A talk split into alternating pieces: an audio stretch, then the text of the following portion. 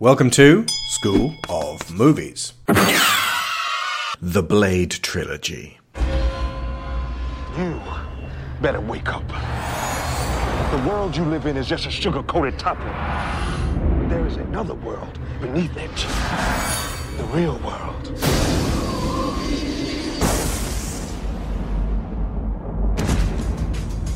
For thousands of years, they have existed among us. You keep your eyes open.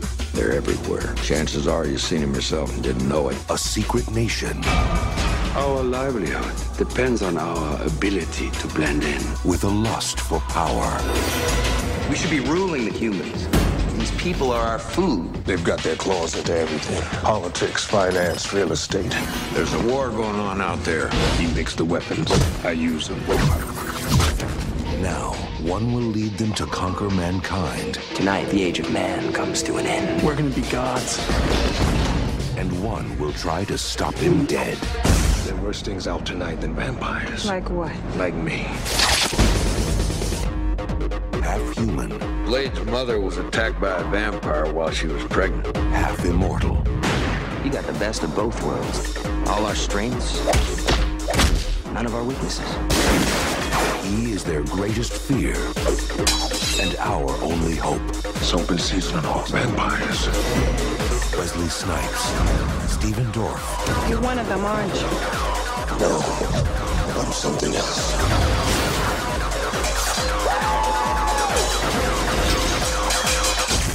Blade. With us are Caro Nagisa Hello. and Debbie Morse Hello. of Sequentially Yours. And once again, Lauren Grieve. Hello there. Now, I'm going to open each movie discussion in turn with my personal take. This is part of our Guillermo del Toro season, and honestly, if he hadn't directed the second one, we would have covered these three ages ago, rather than saving them up for something special. If you're listening, Guillermo, please skip this episode because I'm going to go in with my fangs, and I don't want to come off as disrespectful of the artist I admire most. I am sure Guillermo would say, I have to do my job, so here goes because something happened on this viewing session which I did not expect. Del Toro's vision of Blade is potentially far more complex and fascinating than the straightforward world we are handed in the 1998 original. Potentially, not actively. Because in practice, my very favourite director lays out a powerful hand but delivers a prototype for far better films that he would put together later and there elaborate on these complex themes. Because Blade 2 talks big and achieves in mediocre fashion. Blade Trinity is a dismal mess, but Blade 1 is an actual achievement. It was directed by Stephen Norrington, a man who had but a few years left in Hollywood as the disastrous production of The League of Extraordinary Gentlemen in 2003 brought both his career and Sean Connery's to an end.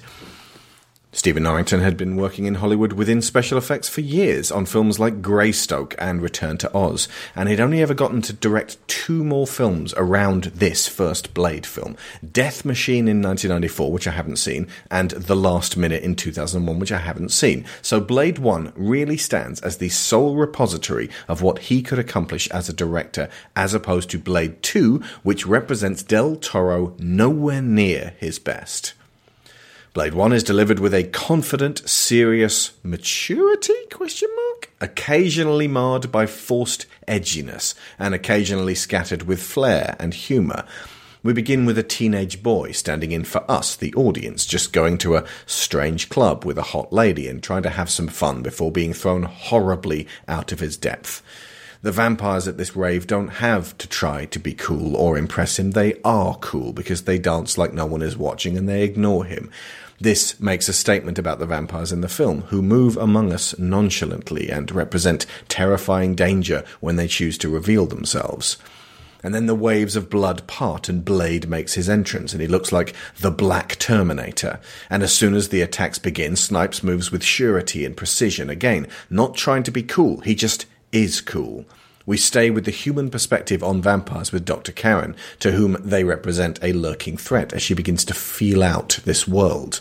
The vampire myth is presented to us in a similar fashion to the following year's The Matrix, just without the philosophy or depth.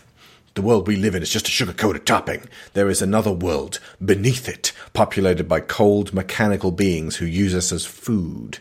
Our only defense has a long black coat and wears sunglasses all the time. But Kris Kristofferson being earthy and down home and foul mouthed and subtly concerned helps. He keeps things from getting too pompous and he puts Blade himself in the position of a samurai serving a master and a son serving a father.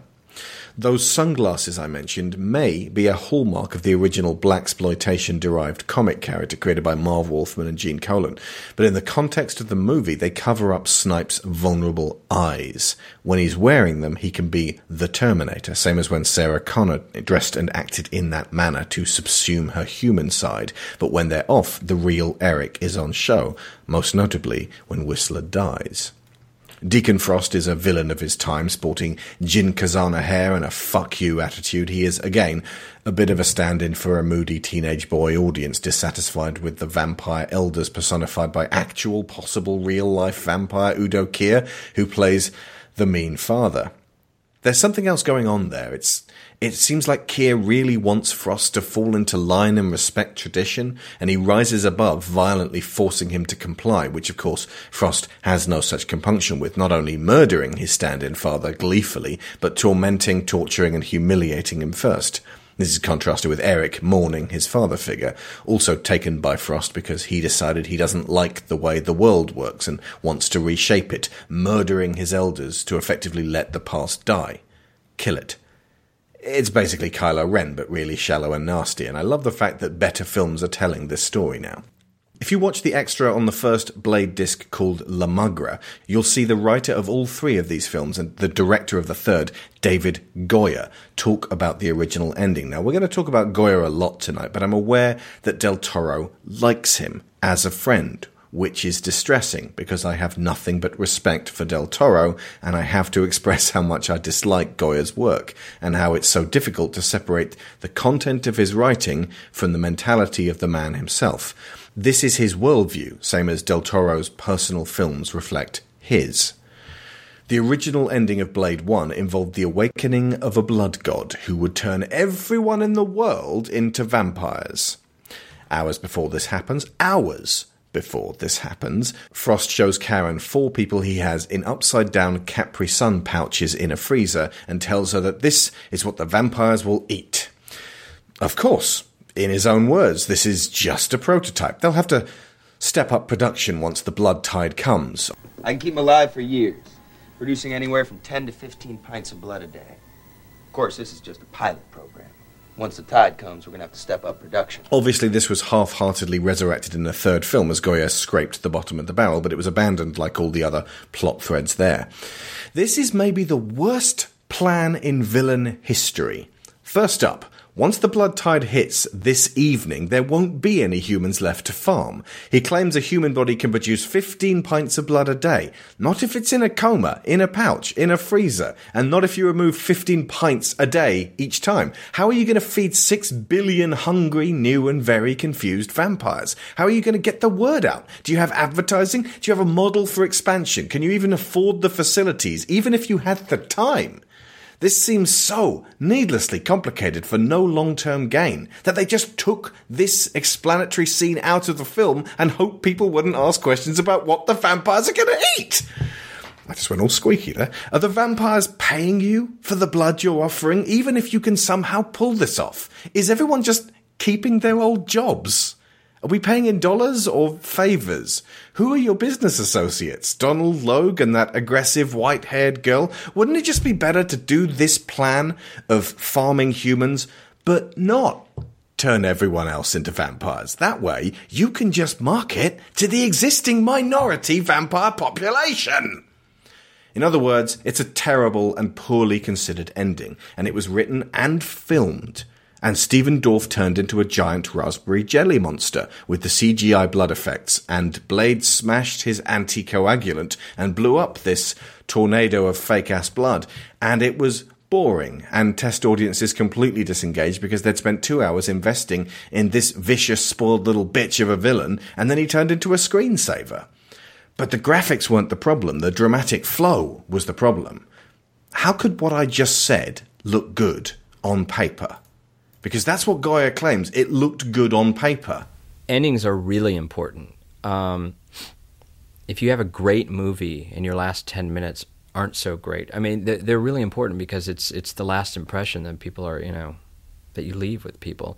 You can have a spectacular movie and uh, fail the audience in the last ten minutes and completely lose them. On the other hand, you can have a movie that doesn't start out so great, and as long as it ends on a strong note, people will forgive quite a bit. Endings are very important, I, and I don't know why, but but typically they are the most difficult thing to write. They're the most difficult thing to film.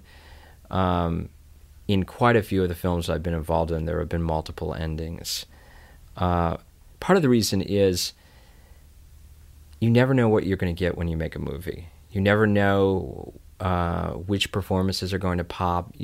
Things that, that work really well on the written page just end up working horribly, you know, on screen, and, and, and vice versa. You you have no idea, and so you, you you can think a scene will play, you know, excellently, and when it's cut together, it's just flat and dead as a dog, and conversely, you could be really worried about a sequence uh, in script form, and then it ends up being brilliant, and it turns out not to be a problem at all. And and it's it's always there's always a sense of discovery when you watch a film for the first time, and, and you never know what you're you're going to get. I mean, writing a script is not the same thing as making a movie. It, uh, the script is the blueprint, and it's an it goes through an evolutionary process.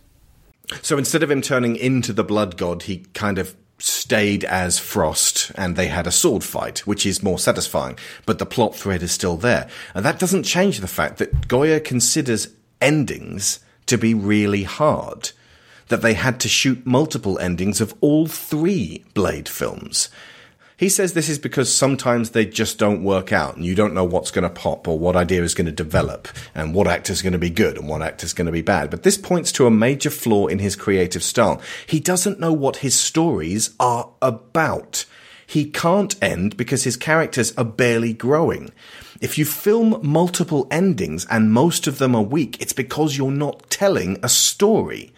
Not something personal, not from a place of love or identification.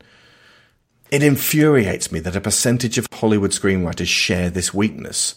The first film is solid enough provided you don't ask questions. The second one has its own flaws that we will talk about soon, though definitely manages sympathetic antagonists and a sense of melancholy not managed outside that movie within this series. And the third film was a desperate scraping together of what they could coax Wesley Snipes into, informed so heavily by real world professional conflict that the actual story becomes an unimportant footnote. I know that Marvel could make a Blade film of substance, and I fear that when he enters canon, it will be as a 10 episode first season of an underwhelming Netflix show.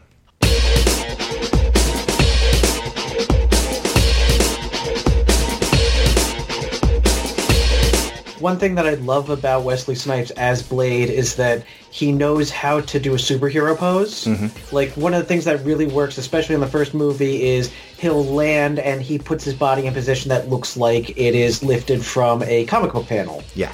And he'll pause for a second and let the camera linger on that just to see the pose. And I think that looks really good and it gives a it helps me kind of get more into the film because it's reminding me of Blade.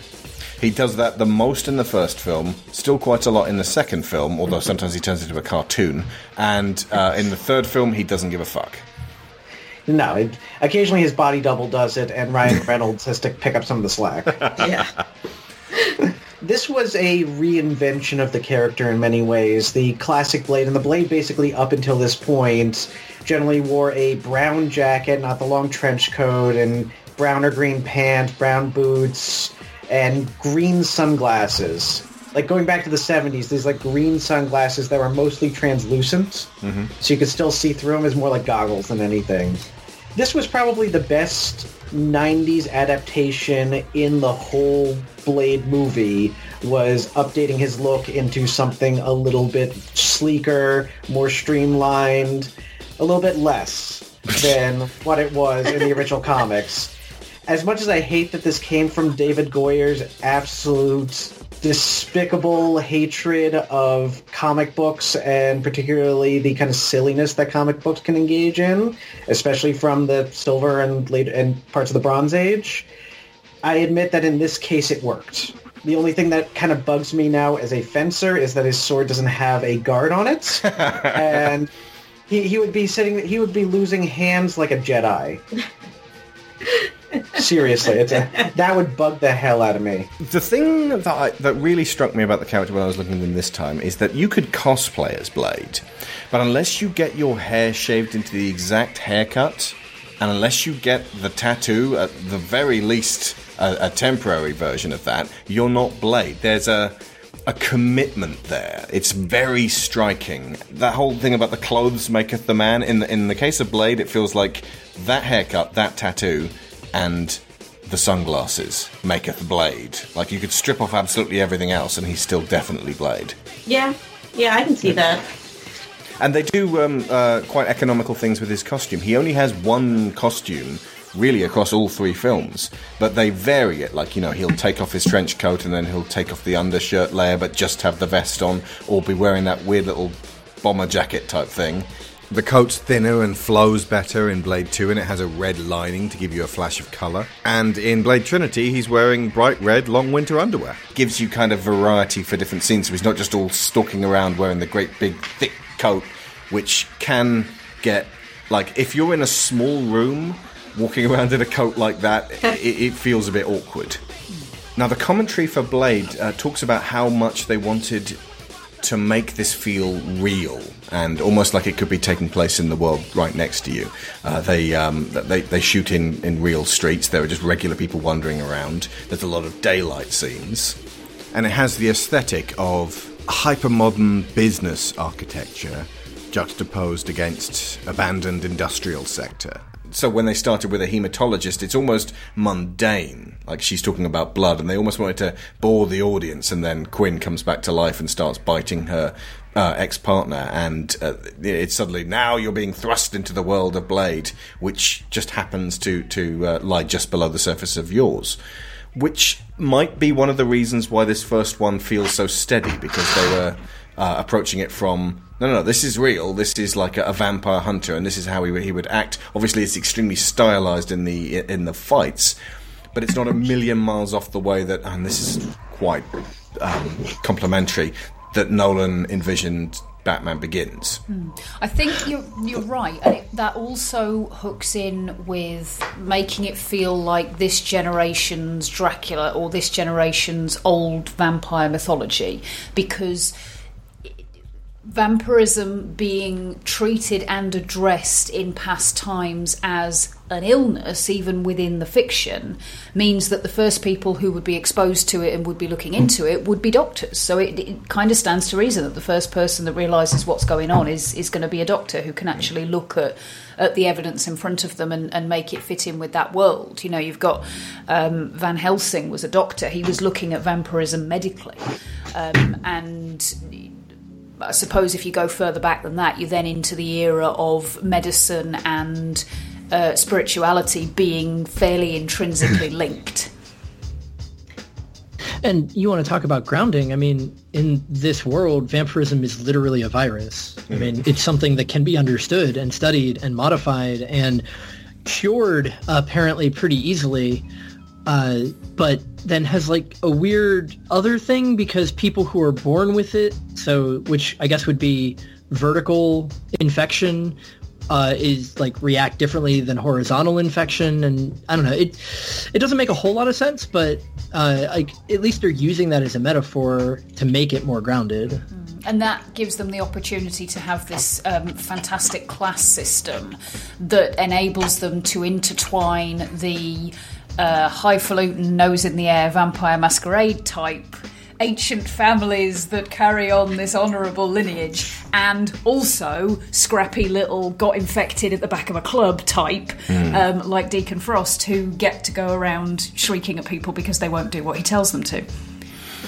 And then all of that falls apart in the third movie, which we'll get to. But yeah, I, I do want to comment just back on Blade's costume quickly. Sharon, you were saying, you know, he travels all around the world and you need, you know, layers you can take off. The Blade also seems like someone who he doesn't worry about his clothes too much. He needs clothes that are very, very functional. Hmm. And this feels like something he, as a character, would wear. It feels very practical. Yeah, It's got capsule some wardrobe. Yes, Hmm. it's got some armor. That coat, you know, it's presumably leather, so it's fairly thick, so it could take a sword strike and you might slice through it, but it'd be okay. And, And it conceals a lot of weapons, so it's not just like a cape, it has a functionality to it. Yeah, Exactly. plus The fact that Without he's it having to get a bunch of 90s pouches. Indeed. And the fact that he's wearing something that um, at a push will pass for street clothes as long as nobody looks too closely. That's how you get away with wearing something that has faintly armor like qualities but don't get asked questions. yeah. Well, especially since most of the time he's going out at night. Yeah. Yeah. Uh, they filmed it in California, and I, I was I'm sure this is LA uh, when they were driving over the bridge, and they've got that sort of the the, the classic suspension type um, uh, arches. And I, I double checked it, and, and it is California, but it's got that cold, wintry feel to it. So that they're deliberately taking a place that you're normally you'd normally expect to be sort of golden and sun kissed, and making it cold and un, inhospitable to illustrate that you are now in a shadowy version of the world, even if it's broad daylight. Part of that, I think, and, and this is again when we move on to the second one, Del Toro talked about this a little bit more explicitly, but they make sunlight feel aggressive Hmm. and uh, unpleasant. It's too bright, it's too white, um, and effectively, even to Blade, sunlight is not a good thing. He may not react to it the same way the other vampires do, um, but it's it's not his territory. It's not his hunting ground, and so that that daylight becoming this place that you don't want to be almost puts you in the perspective of all the characters in the film.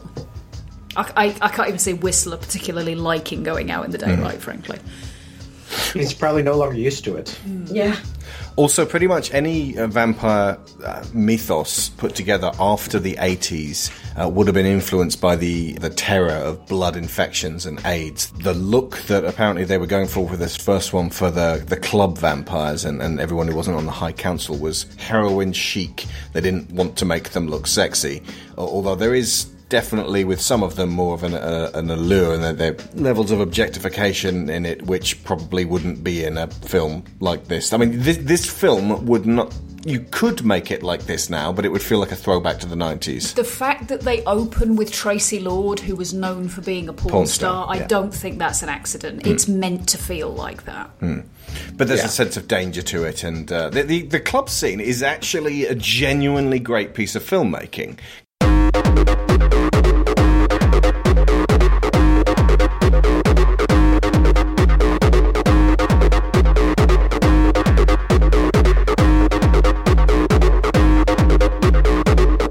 It, has a tempo to it, it rises up. And, you know, a lot is conveyed visually while the music is sort of pumping along, and you get introduced to Deacon Frost inadvertently as, as he's going by. And then when it just it, it starts to like shower down on on him and this poor kid. In, in reality, it feels like the vampires would have torn him to shreds rather than just kicking him a lot. But um, th- th- then just like having him like you're like, oh, this guy's dead, and then when Blade actually turns up and is actually, you know, the, the, the fighting movie thing happens, it's there's a sort of already kind of a, a danger behind it and a sense of sort of gathering momentum and, and adrenaline. So you've got a great build up before the release. What you um, mentioned there about the, the sort of the tail end of the the AIDS scare, inverted commas, and the, the parallels. Did I say that- scare? No, you didn't, but I'm Okay. just say it's not. It went on for so long. Everybody was really terrified call it a scare, of it. But yeah, that's what I mean. But the that again ties in with this idea of having this two level class of vampire because Mm. there was that horrible tone of there's people who've got HIV through no fault of their own because they picked it up through a blood transfusion or whatever. Good and then versus bad here's AIDS. the pe- yeah exactly here's the people and it's a lifestyle thing and and that's your scapegoats and that's where you point the hate. Well, that's the reason why I used uh, vertical and horizontal transmission because that's verbiage from HIV infection. Well, okay. Um, yeah. So this nightclub scene, uh, I haven't watched Blade in a long time, and watching this nightclub scene was very nostalgic because this movie came out at a very formative age for me.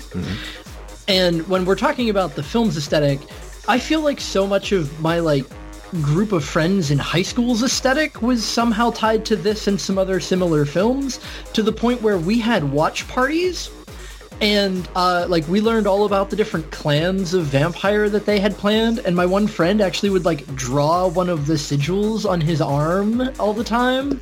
So like we watched this movie a lot growing up and that nightclub is still so good. It feels like a scene from a vampire the masquerade game that i would run. And that that i just i just think that's really cool this movie to a different extent from two and three actually feels like it would be at home in a Vampire the Masquerade game without being cliche. The Blade 2, I think, is kind of subverting enough of it that it would feel like really novel in that universe, and Blade Trinity feels like it's stealing too much and using too many stereotypes to be interesting in that universe, because, yeah, I mean, we could talk about how pretty much every plot point is taken from a book somewhere, but um yeah it's just as i was watching this again i just couldn't help but think like oh my goodness uh this this is this film is my youth. The, this this music i have heard this music so many times. But you did mention the fighting and i want to talk about that so bad. Yeah, go for it. so um and and uh, this film has really long takes on the the fight so you can really see the choreography and i just i can't say how much i appreciate that because that's so not a modern way of shooting. Hmm. Most modern action films are like very quick cuts very close in like shaky cam stuff which is what makes something like i don't know winter soldier feel so novel because they let the choreography play. We have like where the camera's further away from the actors the scene goes on for longer. And it's fascinating to me as the movies go on you go from this earlier, more traditional way of shooting action to a much more modern way of shooting action. And it's like the every movie the camera gets closer, and every movie the shots get shorter, and it shows so much. I think they were trying. Del Toro was trying to keep the um, the fight scenes as long as he could for the second one. Obviously, we'll talk more about that later. Um, but um, did does anybody know if Snipes had a fight coordinator credit for the first one? I know he did for the second. He did for the first one. He was also his own stuntman for all but five or six shots in, in, in the first one. There was very few times when Snipes wasn't on screen when it was supposed to be Blade, and obviously they switched him out for a digital double a lot in the second one. Donnie Yen did some of the fight choreography in that as well. Mm, and I think E.L. James was the fight coordinator of the third one. I was gonna say, I, I thought just like Adobe After Effects was. But that that does sort of give a sense of there being a real investment in the in the fights and them being when when you have an action movie of this nature where so I don't want to say so little of it is script, but the dialogue Thank you, Guy. the dialogue even in the first one is not exactly florid. Smells like a vampire wiped his ass on it. You know, it's it, it's it's short, it's abrupt, it's rough cut phrases, especially when um, Blade himself is is doing the conversing. He's not a talker. Nah. He's not chatty. And it's that's one of the reasons why about the only thing that I like about Trinity is the uh, the way he and um, uh, Reynolds play off each other because they are so different in terms of how they express themselves. Um, You like that? Just made me feel really awkward, like I got two uncles in the room that hate each other. Uh, well, I'm talking about the conflicting styles, not necessarily the underlying tension. So yeah, um, but uh, but yeah, the the lack of lengthy explanatory dialogue to bring out the characters, it's all got to come out in the in the action. It's all got to come out in the fights. And I think in the first one, they they sell you Blade as a character so much through how he expresses himself in battle.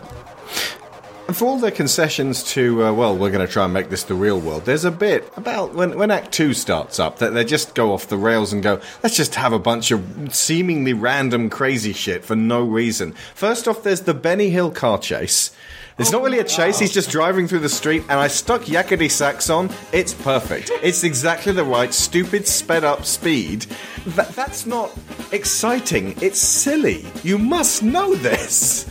You can't run things at that speed and have it not be silly. Especially when, I mean, it's fine. I mean, it's not fine, but it's fine if you're doing it. as Nothing's like ever a, fine. A long shot of just the car, and you can't really see anything else around it. But No. when you're also using sped up footage inside the car, so you can see the actor reaching for something in the passenger seat at high speed.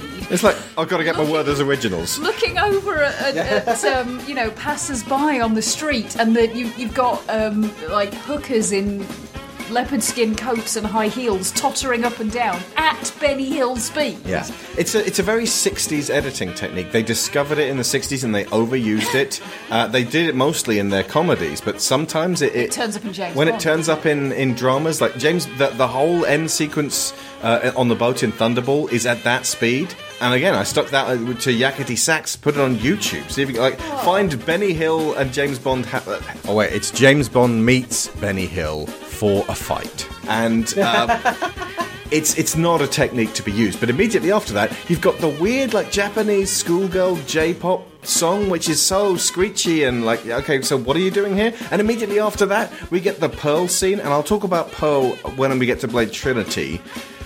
But the yeah, the, the Pearl scene, and then the, the the Vampire Bible, where Blade has a fight, and basically the Dead Sea Scrolls storage room with a little girl, and it's like, what is even happening at this point?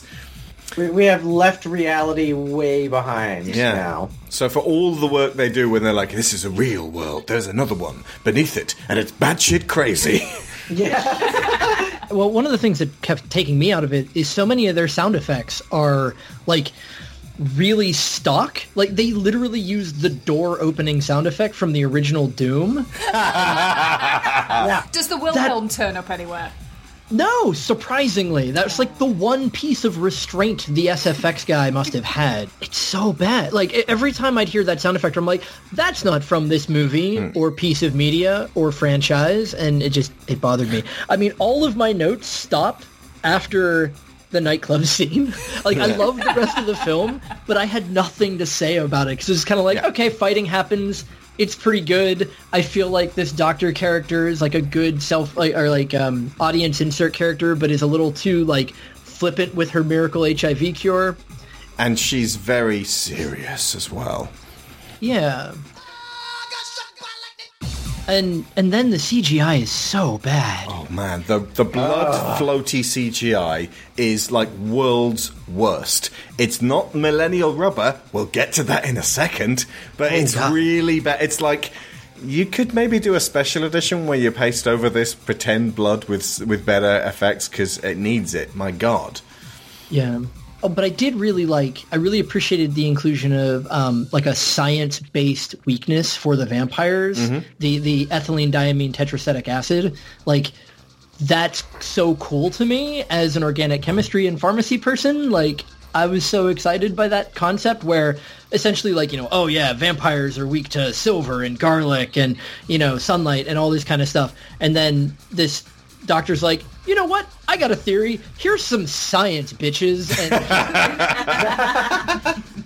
I love that. Speaking of weaknesses, there's the sunblock trick. Oh, That turned up. Did, was that in Buffy, or did he just stand under an No, no, umbrella no. all the, time? Spike. The trick that they have extricated from Buffy is the vampires are as resistant to sunlight as we need them to be for this scene to work. Brilliant.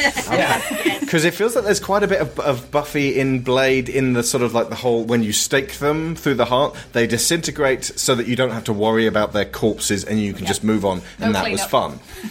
Um, but the sunblock trick when they when they bring out poor Udo Kier to the cliffs. And they're like, they smear it on each other lightly, and then they get up, and then they're gloating and blah blah blah blah blah. Did you put sunblock on your fucking eyeballs? Did you put it on the lining of your mouth? Because Ron Perlman puts his hand under a dash of sunlight in Blade uh, Blade Two, and it burns him through the fucking leather. Well, and the also the what- scene the scene on that cliff, they wear like biker leathers with Mhm. helmets. Mhm. Yeah. And then it's like, okay, so we have established in this world that biker leathers will protect you from UV rays. Oh, nope, but not for Ron Perlman. Not Who if you're Ron? Perlman. Yeah. Yep.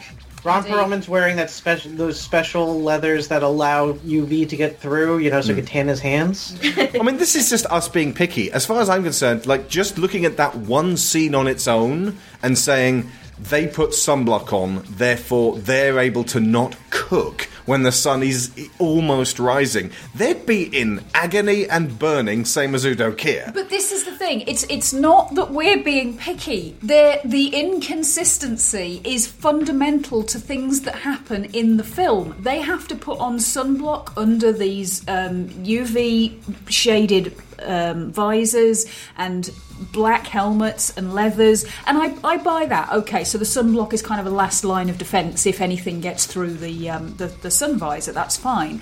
But then Frost goes out just in the sunblock. And because it's a cloudy day, and he makes sure he's standing under a tree. You know, I mean, I Oh, we he went took the uh, he took the injectable sunblock. Oh, of course. too. It's a suppository. This is the thing. I went to Florida. I was using like factor 50 and I still burned. Now, to my knowledge, I'm not a vampire. You burned in the shade at night inside. Exactly. I, I do not tan well, to be fair. But this, this is hi- like this happens for me, but But this does highlight kind of the big problem because in the first film, it's very internally consistent, which is one of the, the strengths of the film in general. mostly. Well, no, I mean, like, at least at a surface level kind Yeah. of, of thing, where it's like, okay, the vampires, maybe the vampires made special sunblock. I mean, who knows? Whatever. That We've goes on your established this. eyeballs. Come on. It's a, it's a special spray. They wear fancy contacts. I don't know. They're vampires. So, but like the first film is establishing that the vampires have ways of dealing with sunlight, mm-hmm. and those ways are some kind of weird chemical sunblock that we never see again, mm-hmm. and wearing lots and lots of clothing, which we see in the next film is exactly not helpful. And then in the third film, the entire focus of the bad guy's plot is to make it so they can go out in the sunlight. It's like you you done that. You done that two films You ago. had sunblock. What happened to the sunblock? Wait, wait, wait! I, I've solved. It, I've solved it. Czech sunlight is just more is just stronger than Californian sunlight. Oh. that's that's so That's the opposite of when you're true. in Czech, when you're in the Czech Republic, it's just stronger sunlight. No, no, no. I know what it is. The sunblock they had, they left at the back of the bathroom cabinet too long, and it went out of date, so it doesn't work anymore. and they haven't got any more. But that's that's not the plan for this first one. The, the plan for this first one, I've already talked about it to death. But really, if you think about it, because Frost's just going to turn everyone into vampires, all he's actually doing is destroying all the food in the world. He's making it useless.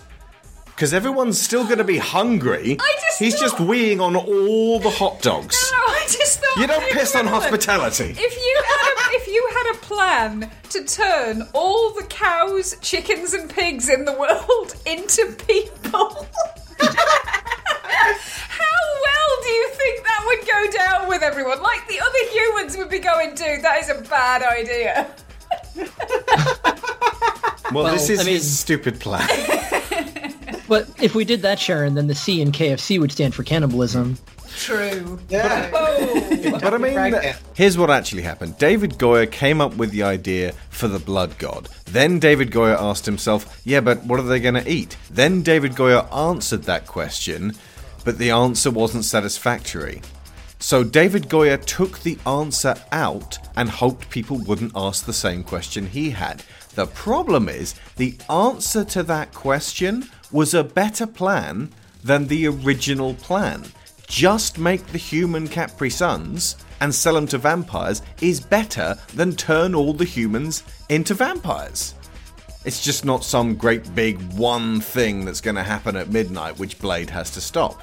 Like it's made clear at the beginning that Deacon Frost has no respect for the Vampire High Council and like they don't like him, he doesn't like them and he's just like he's this He's not exactly a whining teenager, but he's kind of like a cool together teenager who's got this big plan. He just gets really cross and petulant when anything gets in his way, which kind of spoils his cool. It's not the opposite of what the High Council are doing. It's so fucking crazy, it doesn't make any sense. And it requires Blade's juice. How?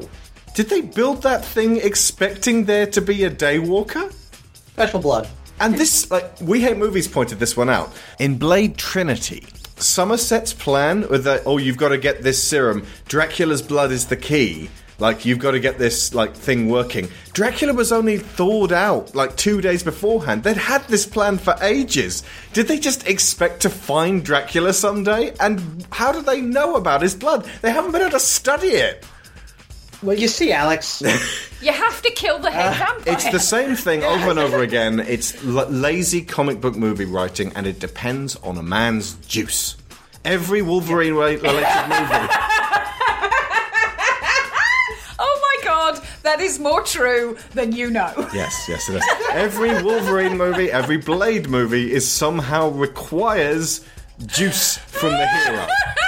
We want your juice, man, your delicious juice.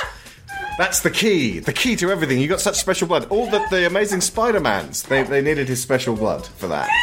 And uh, uh, the Green Goblin is amazing too. He's like, you got to give me your juice, Peter. I need your juice. And Peter's like, do you even like? How do you know my blood will actually help? And then I even like the Star Trek Twelve. They're like, we got to get Khan's juice, man. He's got this special, special juice. I am so sick to death of special blood. I could puke. Oh my god. ah, right, okay, okay. When we're composing this whole rule book for unpicking toxic masculinity, one of the top ten has to be stop thinking your juice is going to save the world. Ooh. Yes. There, there is a, a, a neat point at the end after Whistler dies, which is maybe one of the maybe the best scene in this in terms of drama. But when uh, when he finds Whistler and doesn't even look at him and just takes the sheet off very very slowly, that that's a, a nice bit of acting from uh, Snipes, and he play he under underplays it and uh, doesn't go no like that. He's just very calm and uh, uh, In like this first one, he has a good sense of how much emotion Blade should have. Yeah. Because I never feel that Blade is an emotionless robot. Hmm. I feel like he has a personality, but it's not an over the top personality or even a on top personality. It's a slightly under the top personality. But it's there. It's it's the kind of personality that seems to me to be um, like movie style consistent with someone who has had to shift from one cultural base to another and not be able to re-establish his sense of security. Therefore, all of his connections and, and reliance has to be on himself because he is the only thing he can depend on still being there. I wouldn't attach too much uh, credit to uh, Snipes being able to modulate his uh, Blade performance. He said in the commentary for the second one that uh, Blade had a sense of humour now uh, because he'd drunk blood. All right then. What? He said, "Well, you know, I fought a blood god, so you know, I guess Blade can tell jokes now." That's what he said in the commentary. So there you go. That's the amount of Okay, thinking that went so into it. Okay, so for thank, the third thank you, one, Norrington and Del Toro. I Yeah. drank pineapple juice. I can now dress like Carmen Miranda. That's that's a Blade sequel we never got. The- okay, but after the, the, the Whistler's death scene, um, the there's a, a scene where he um, kind of prepares himself and prays and meditates, and uh, then he pulls up his Japanese peace lily and cuts off the roots. It, it's it's on the nose, but it's it's uh, Goyer very deliberately wrote that um, he has uh, not directly killed, but he has allowed his teacher, his Buddha, his mentor, and his effective father figure to kill himself. So he's killed his teacher. Uh, he then kills his mother. He then kills his father, and then cutting off those roots beforehand is preparation for being able to self-actualize. And he didn't use the word self-actualize, but he just meant as in to know, you know, to be able to define himself from a point after this without having this baggage from the past. I think self-actualize is probably in that portion of the vocabulary that Goyer doesn't have. Yeah, uh, my my theory is um, because again on the uh, commentary for uh, Blade Two uh, with Snipes, he said um, there were some some studio heads were a little bit. Reticent uh, to uh, hire Del Toro, and Snipes cut in with, "Well, and what does reticent mean to everyone else who doesn't know?" And uh, he said, "Well, uh, sorry, I was being politically correct." That's not what that means.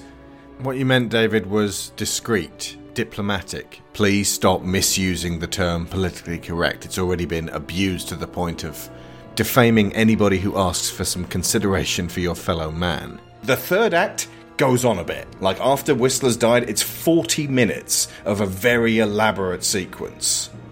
Oh, I s- we haven't talked about Donal Logue. He's fun, isn't he? Yeah. Yes, I like Don- I like Donal Logue in basically everything he does, particularly when he's the most entertaining part of a stupid superhero movie. I'm gonna be a naughty god.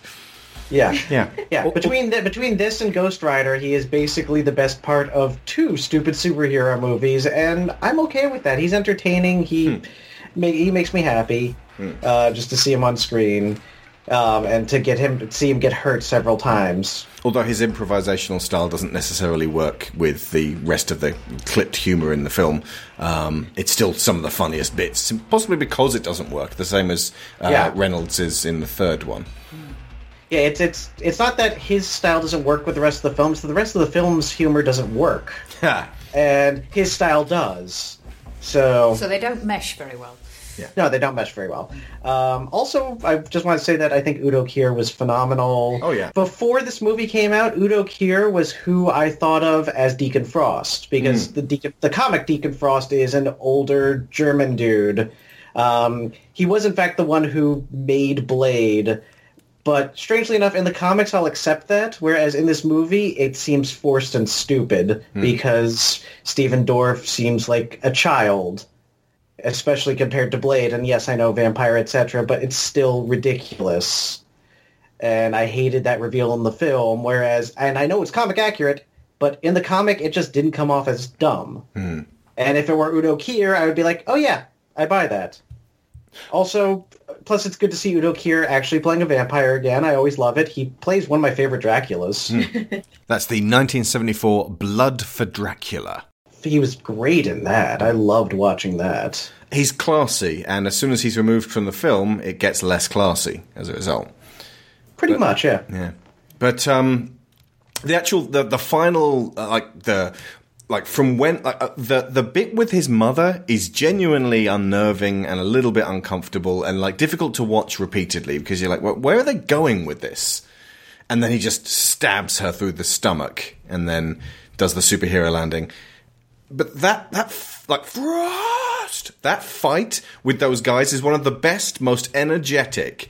Like everyone goes nya nya nya nya nya nya in the background, waiting their turn. It's it's a it's a standard uh, movie trope. I think uh, Del Toro even admitted that is a standard movie trope that uh, Roger Ebert has acknowledged, and like you know he he didn't want to violate that when he did his that exact same fight in Blade Two. But uh, yeah. that that followed by the actual sword fight with Frost. Some motherfuckers are always trying to ice skate uphill. That killing Frost in a very embarrassing way, which incorporates a Daffy Duck turn to the camera in a kind of a wah wah, is deeply satisfying. Yes. Yes. Oh, very much so. And, and way better than the original La Magra idea, which is where he sort of like half fights him for a bit and then turns into jelly. And also, extra kudos for the the Russian epilogue bit. The whole, you know, ca- did I catch you at a bad time?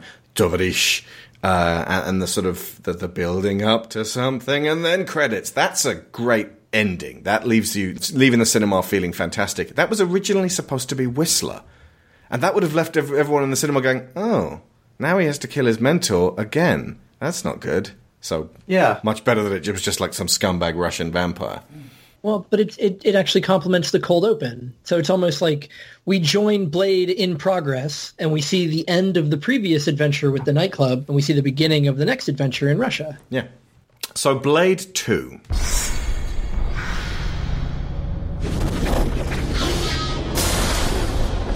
There's a world beyond the one we know, where the powers of darkness fear nothing but one man.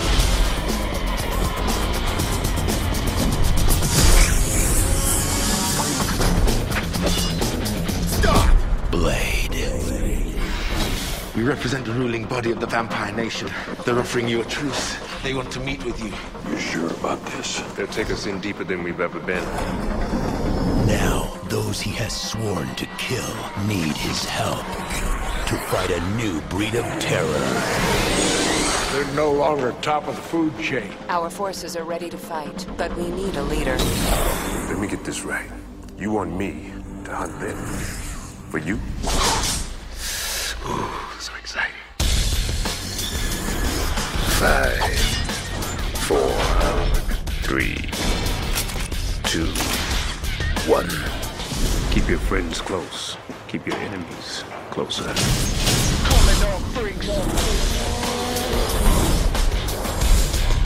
Wesley Snipes. Not know who you are. Messing with! Blade 2. Now, where this film succeeds is in injecting Del Toro's style into the Blade universe. It is unmistakably a GDT joint with impressive sets, the monster being human, the human being a monster, and a sense of loss at the end. Where this film falls down is that it only lightly injects Del Toro's substance. It's all eye candy and minimal brain protein. Now, the way he talks on the commentary, the aim was just to make a fun action horror movie, and he had a great time shooting it. And the ideal way to watch is to just switch your brain off, don't ask questions, and enjoy it. But that is antithetical to our show and the way I operate. Modern filmmaking has advanced beyond that to the point where we can get massive, deep, intertextual discussions out of Thor Ragnarok and Black Panther. So when people complain about superhero fatigue, think of how the bar has been raised on our popcorn features. That leaves Blade 2 with a few quite fascinating details like the biological examination of the Reaper's body and painting the vampires in a little more shades of grey than they were before. But in general, it's a goofy beat 'em up and it's way below GDT's pay grade. We are right to expect more of him, and if he made it today, I know we would get more. But he made it back then, and as such, it became a vital stepping stone in his career.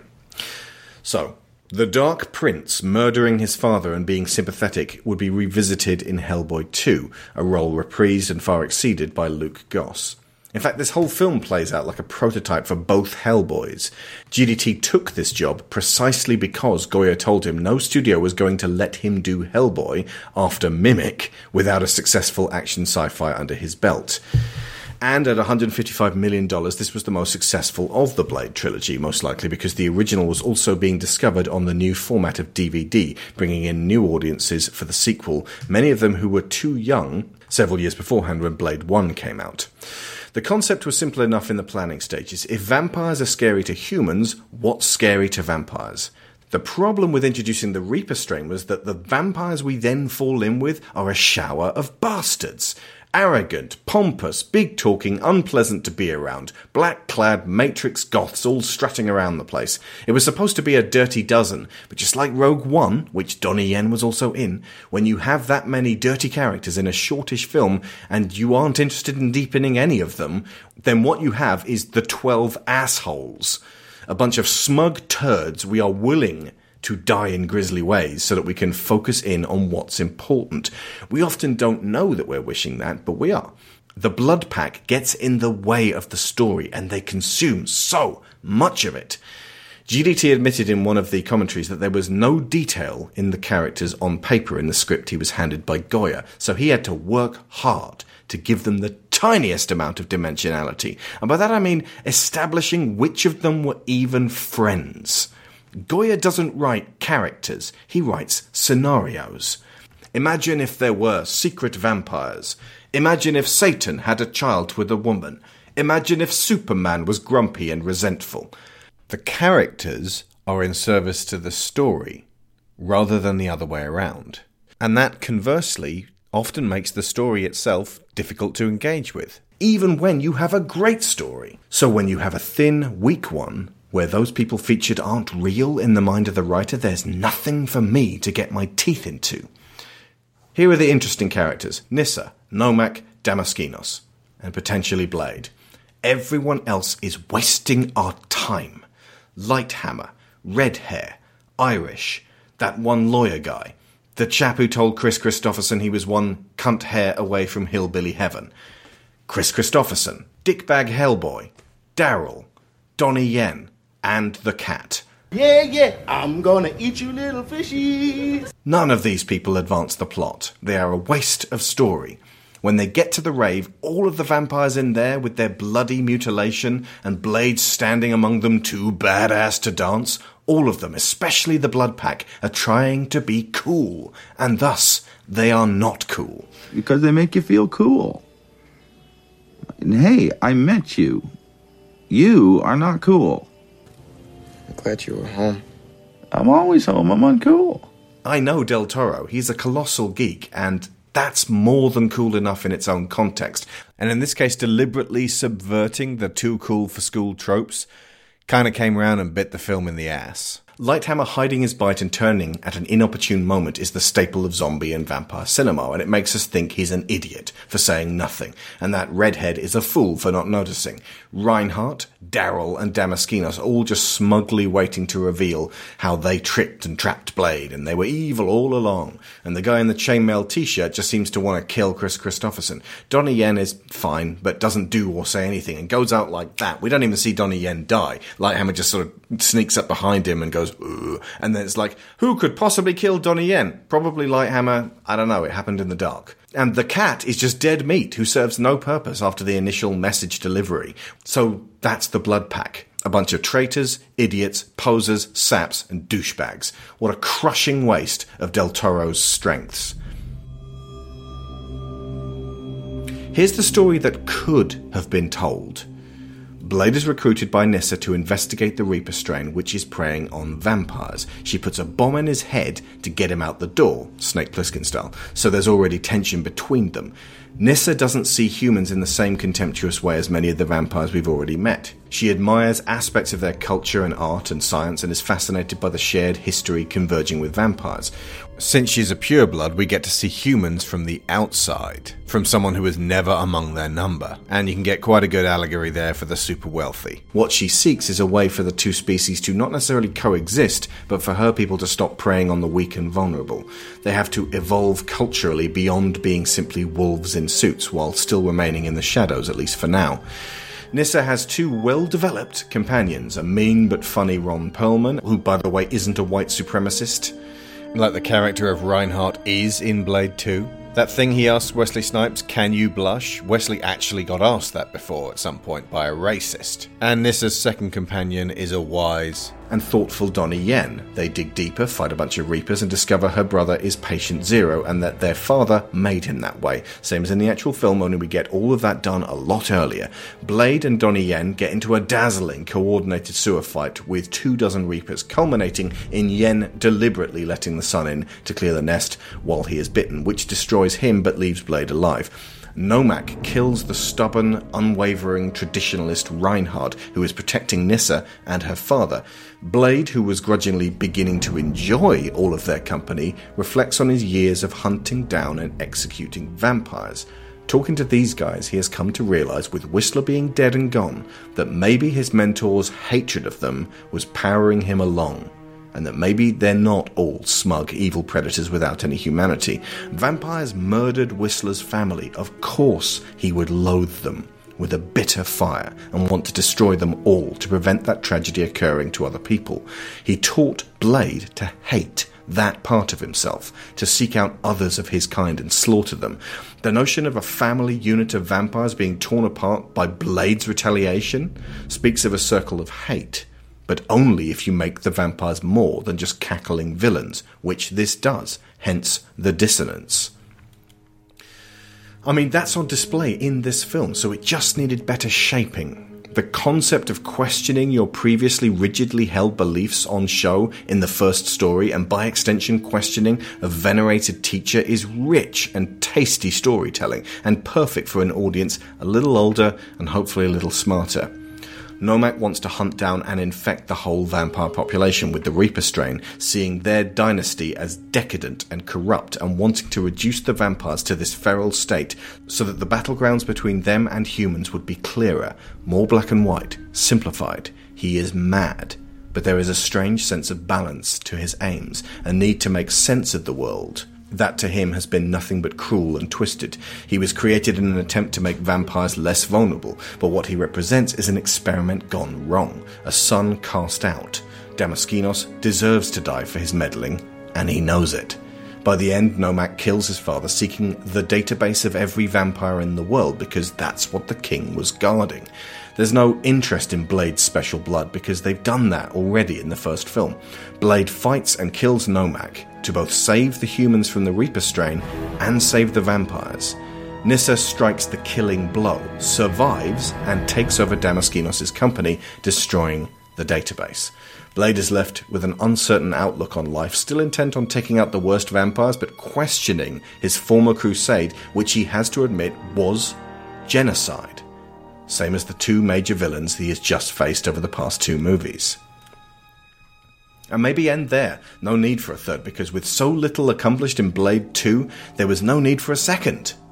The series peaked in that final battle in the first film where Blade expertly took out a bunch of goons with incredibly energetic and well coordinated precision, then bested Frost and gave us that invigorating Russian epilogue. And since this isn't going to be a series about warring philosophies, it becomes a series about action sequences. And if that's already peaked in 98, then aside from money, what was the point of carrying on? There was no point, but money. Once again, David Goyer didn't have a story to tell. The high points of this story are all Del Toro's doing, manifestly, and despite being underwhelmed by this underachieving film, I thank Cthulhu for its existence because Cronos, Mimic, and this all had to happen in exactly that way to bring us The Devil's Backbone, Hellboy 1, Hellboy 2, Pan's Labyrinth, Pacific Rim, Crimson Peak, and The Shape of Water. All coming in the next few months.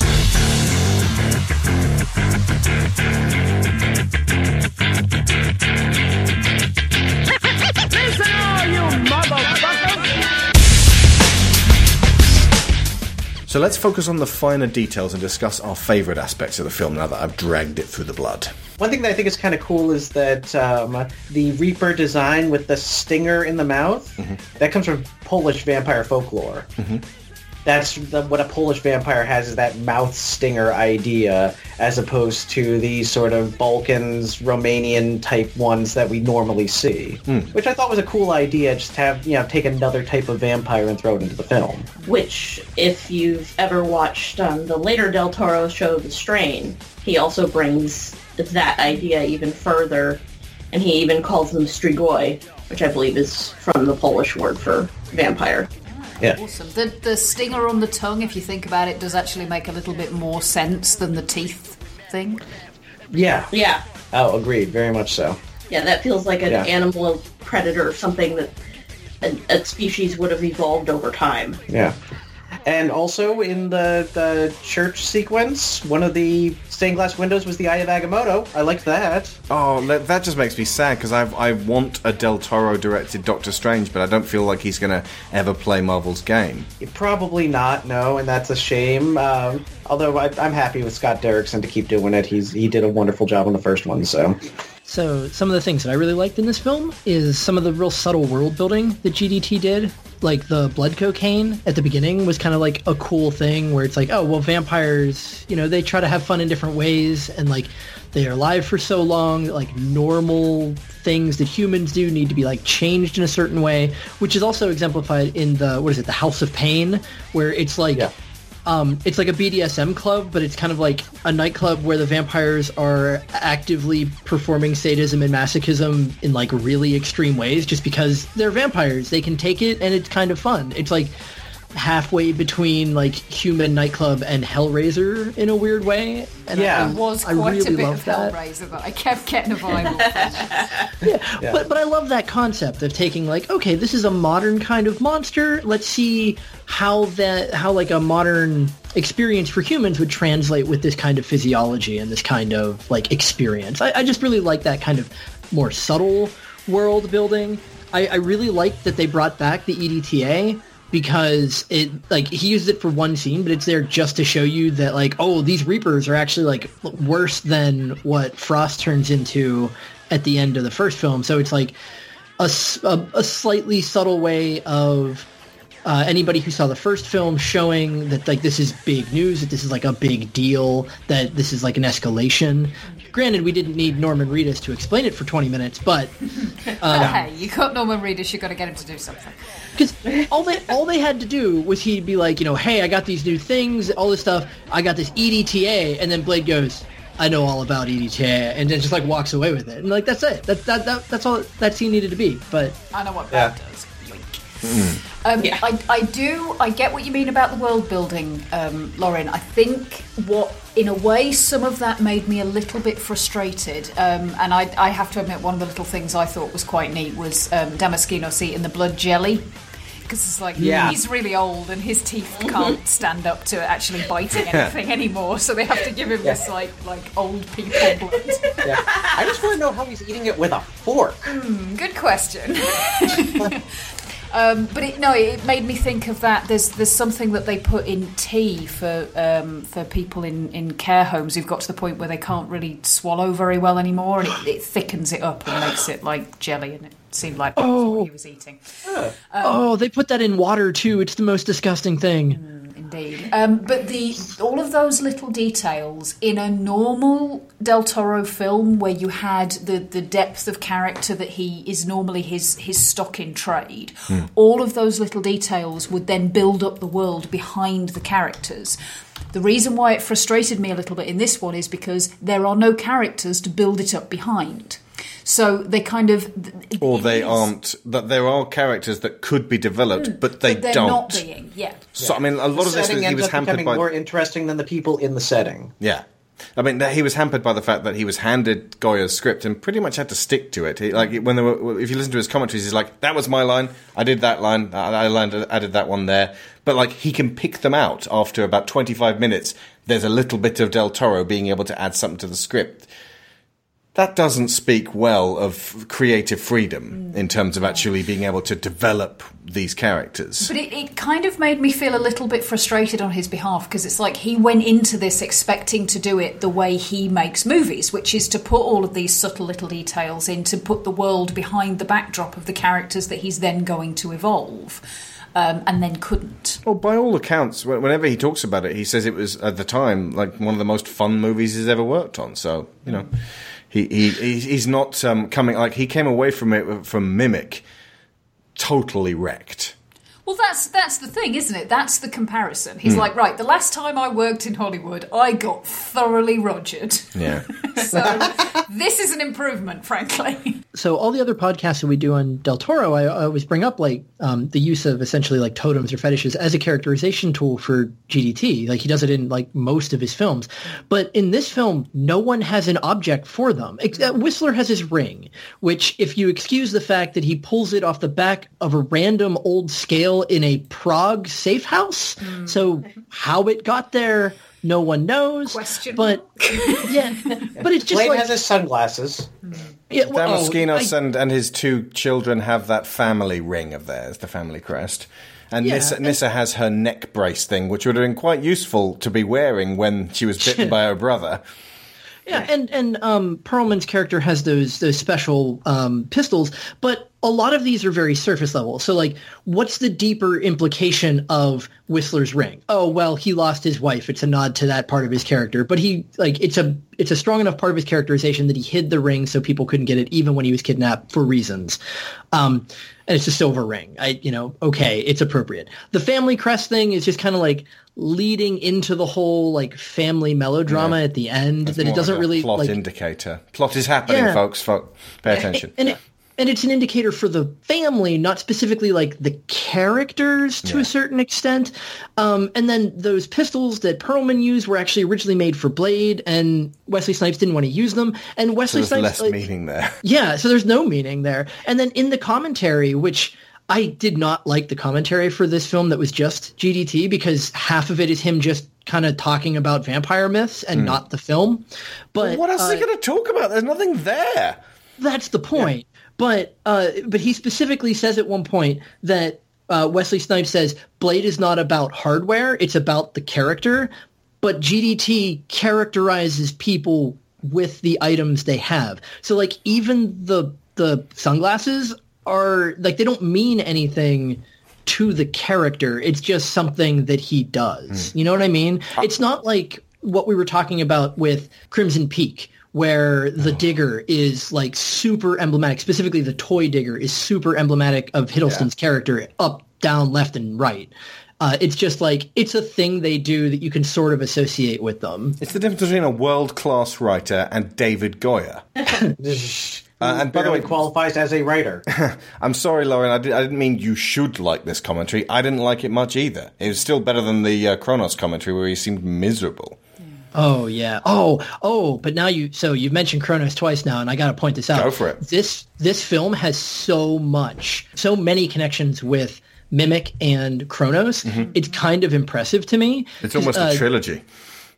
In a really sad way because um, the Cronos connections are slightly less than the Mimic ones, I think, because they're they're almost more direct. Because the Cronos device is literally sitting on the table in Damaskina's office, Oh yeah. and he himself is also that like marbly vampire, which is a direct like a, taken directly from Cronos.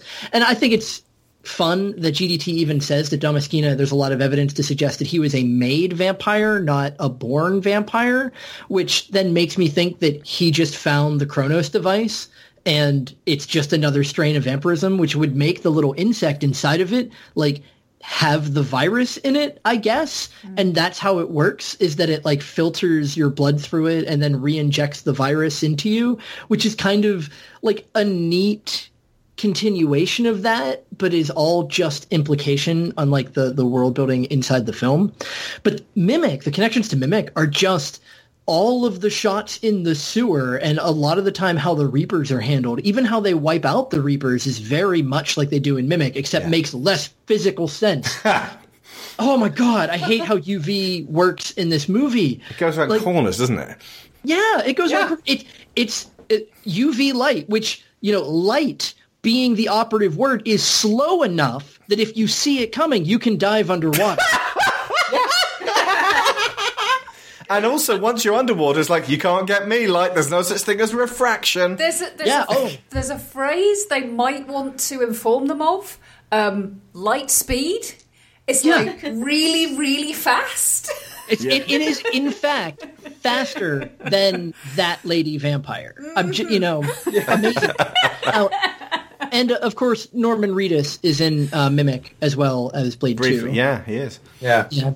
Not to mention that the Reaper strain was created in Blade 2 and kind of called to mind Mira Sorvino's Frankensteining of cockroaches to retroactively deal with a virus in Mimic. We aren't actually doing Mimic or Cronos. We didn't love them, and there wasn't that much to say about them. But yeah, so like there were a lot of times where I'd be watching it and I'd think, wow, this is just like that scene from Mimic, and it's not any better. like, Oh yeah. There's also several scenes lifted from the Crow City of Angels. Oh, Um, really? particularly when Blade uh, uh, at the end goes after Rush in the uh, Peep Show. That is right out of Crow City of Angels, and there are several of those throughout. And Crow City of Angels is honestly the first movie I remember being disappointed in.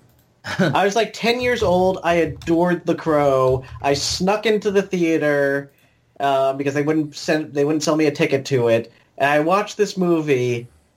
And oh, it was so bad. That was David Goyer.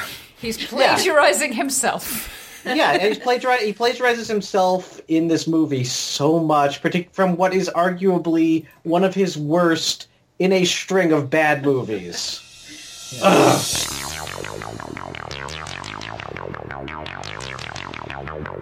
I do like the fact that they this is set in Prague, and personally, I've been to Prague a couple of times, and I love it. And the city feels, and this is probably from Del Toro, being that he is Spanish, so European. It does have a distinctly different aesthetic, at least to me, from the first one.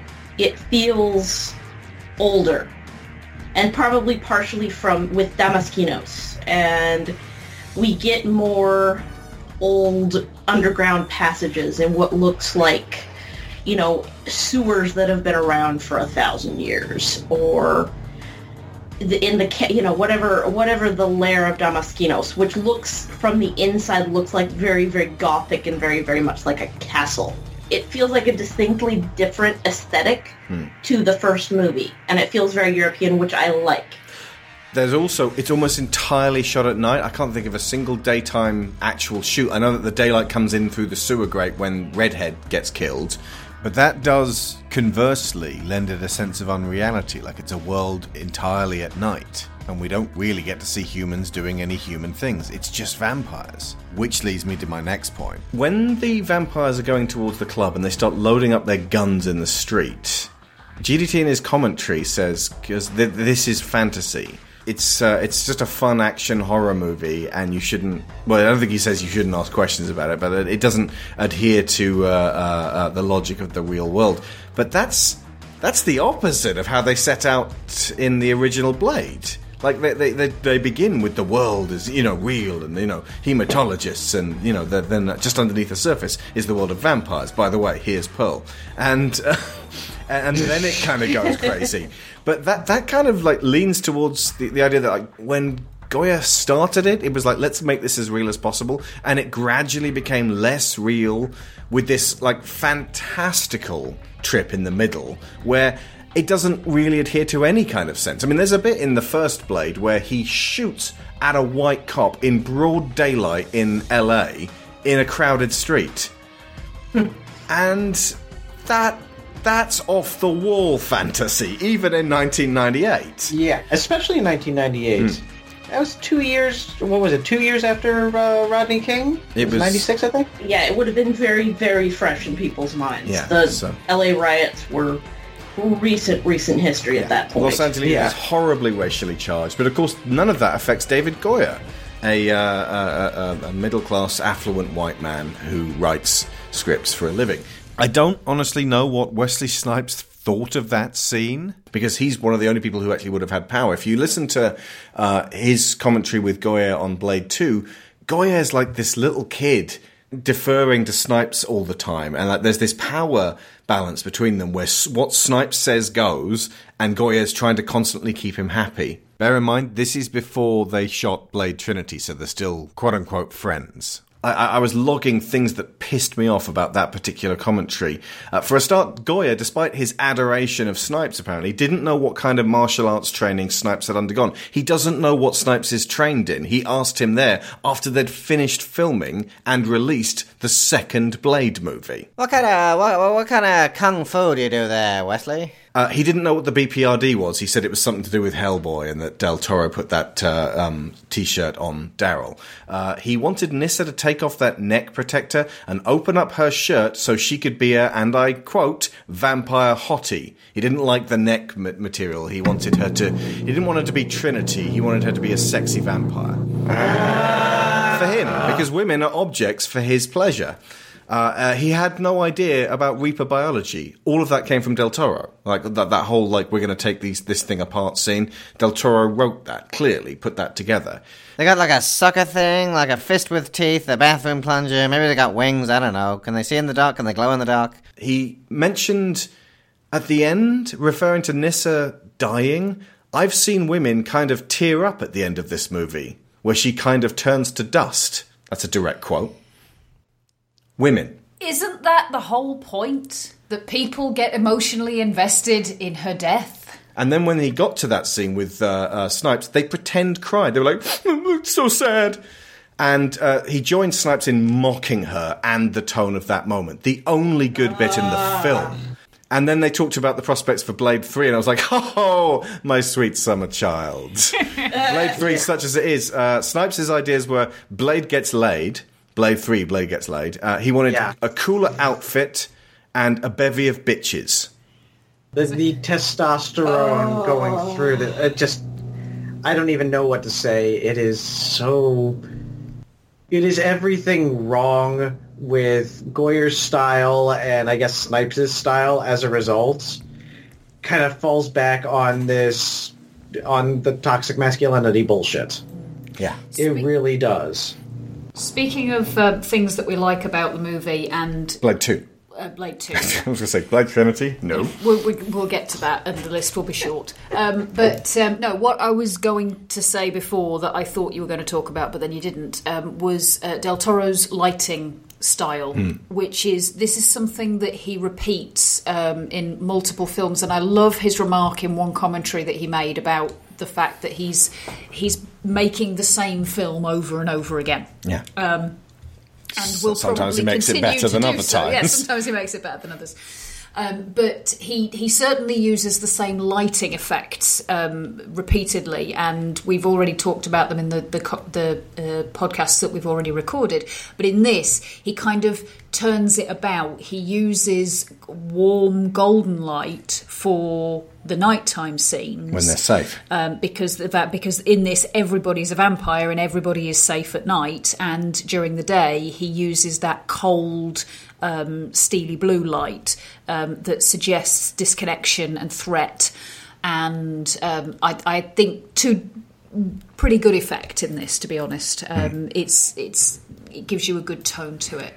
Um, and the other thing that I, I like about this film is Nissa Yeah, I like and that I too. really liked the end scene so mer Goyer I love the end Yeah. scene. Double Me too. mur, Goyer. It's it, it was very reminiscent for me of um, one of the first vampire stories I ever read. Um, when I was reasonably young, um, if we discount the abridged Ladybird Dracula that I read when I was about five, um, the uh, it was sort of a, a teenage vampire romance, and I can't even remember what happened through the bulk of the story. And it was it was probably sort of proto Twilight type fiction. The final scene of the book was that the the vampire boy decided that he didn't want to pose a threat to the girl he was in love with, and so he walks out into the sunlight and lets himself burn to death. Hmm.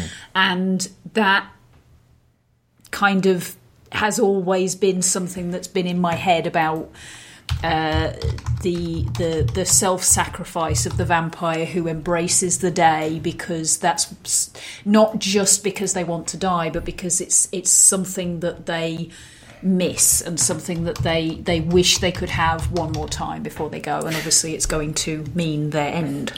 I'm obviously a writer. I'm obviously someone who adores Del Toro. You'll find that out in the next few weeks, folks. But um, the hearing Del Toro respects and likes David Goyer a lot reminded me of a scene in Bridesmaids. Annie, played by Kristen Wiig, has a busted car. Has to call to be picked up by someone she trusts. It's Jon Hamm. Boom! What's up, fuck buddy? Call for some roadside assistance? Nathan, the cop who has her best interests at heart, played by Chris O'Dowd, Thanks, officer. I can handle it from here on out. takes one long look at the guy who just pulled up, looks at Annie incredulously, and says, Come on! And that's how I felt listening to the commentary of David Goyer talking through Blade 2. Come on, dingus. Tick tock, I got shit to do.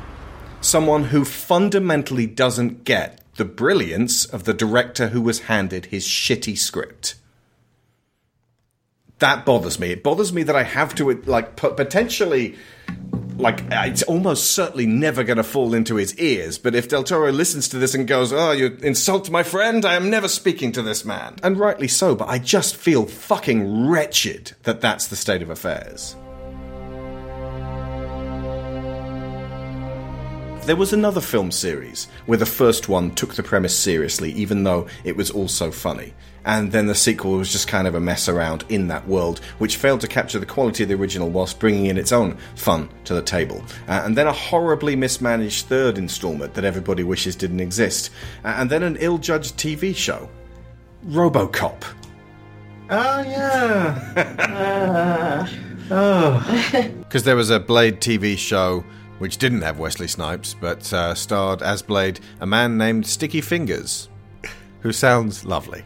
Or if you prefer, the trifecta of Aliens, followed by Alien Resurrection, or Aliens vs. Predator, whichever you prefer, followed by Alien vs. Predator Requiem. It's, it's kind of that that build. Yeah.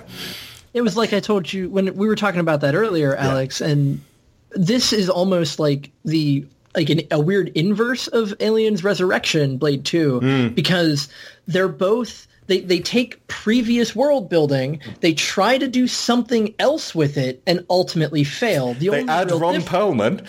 I was going to say they both have Ron Perlman.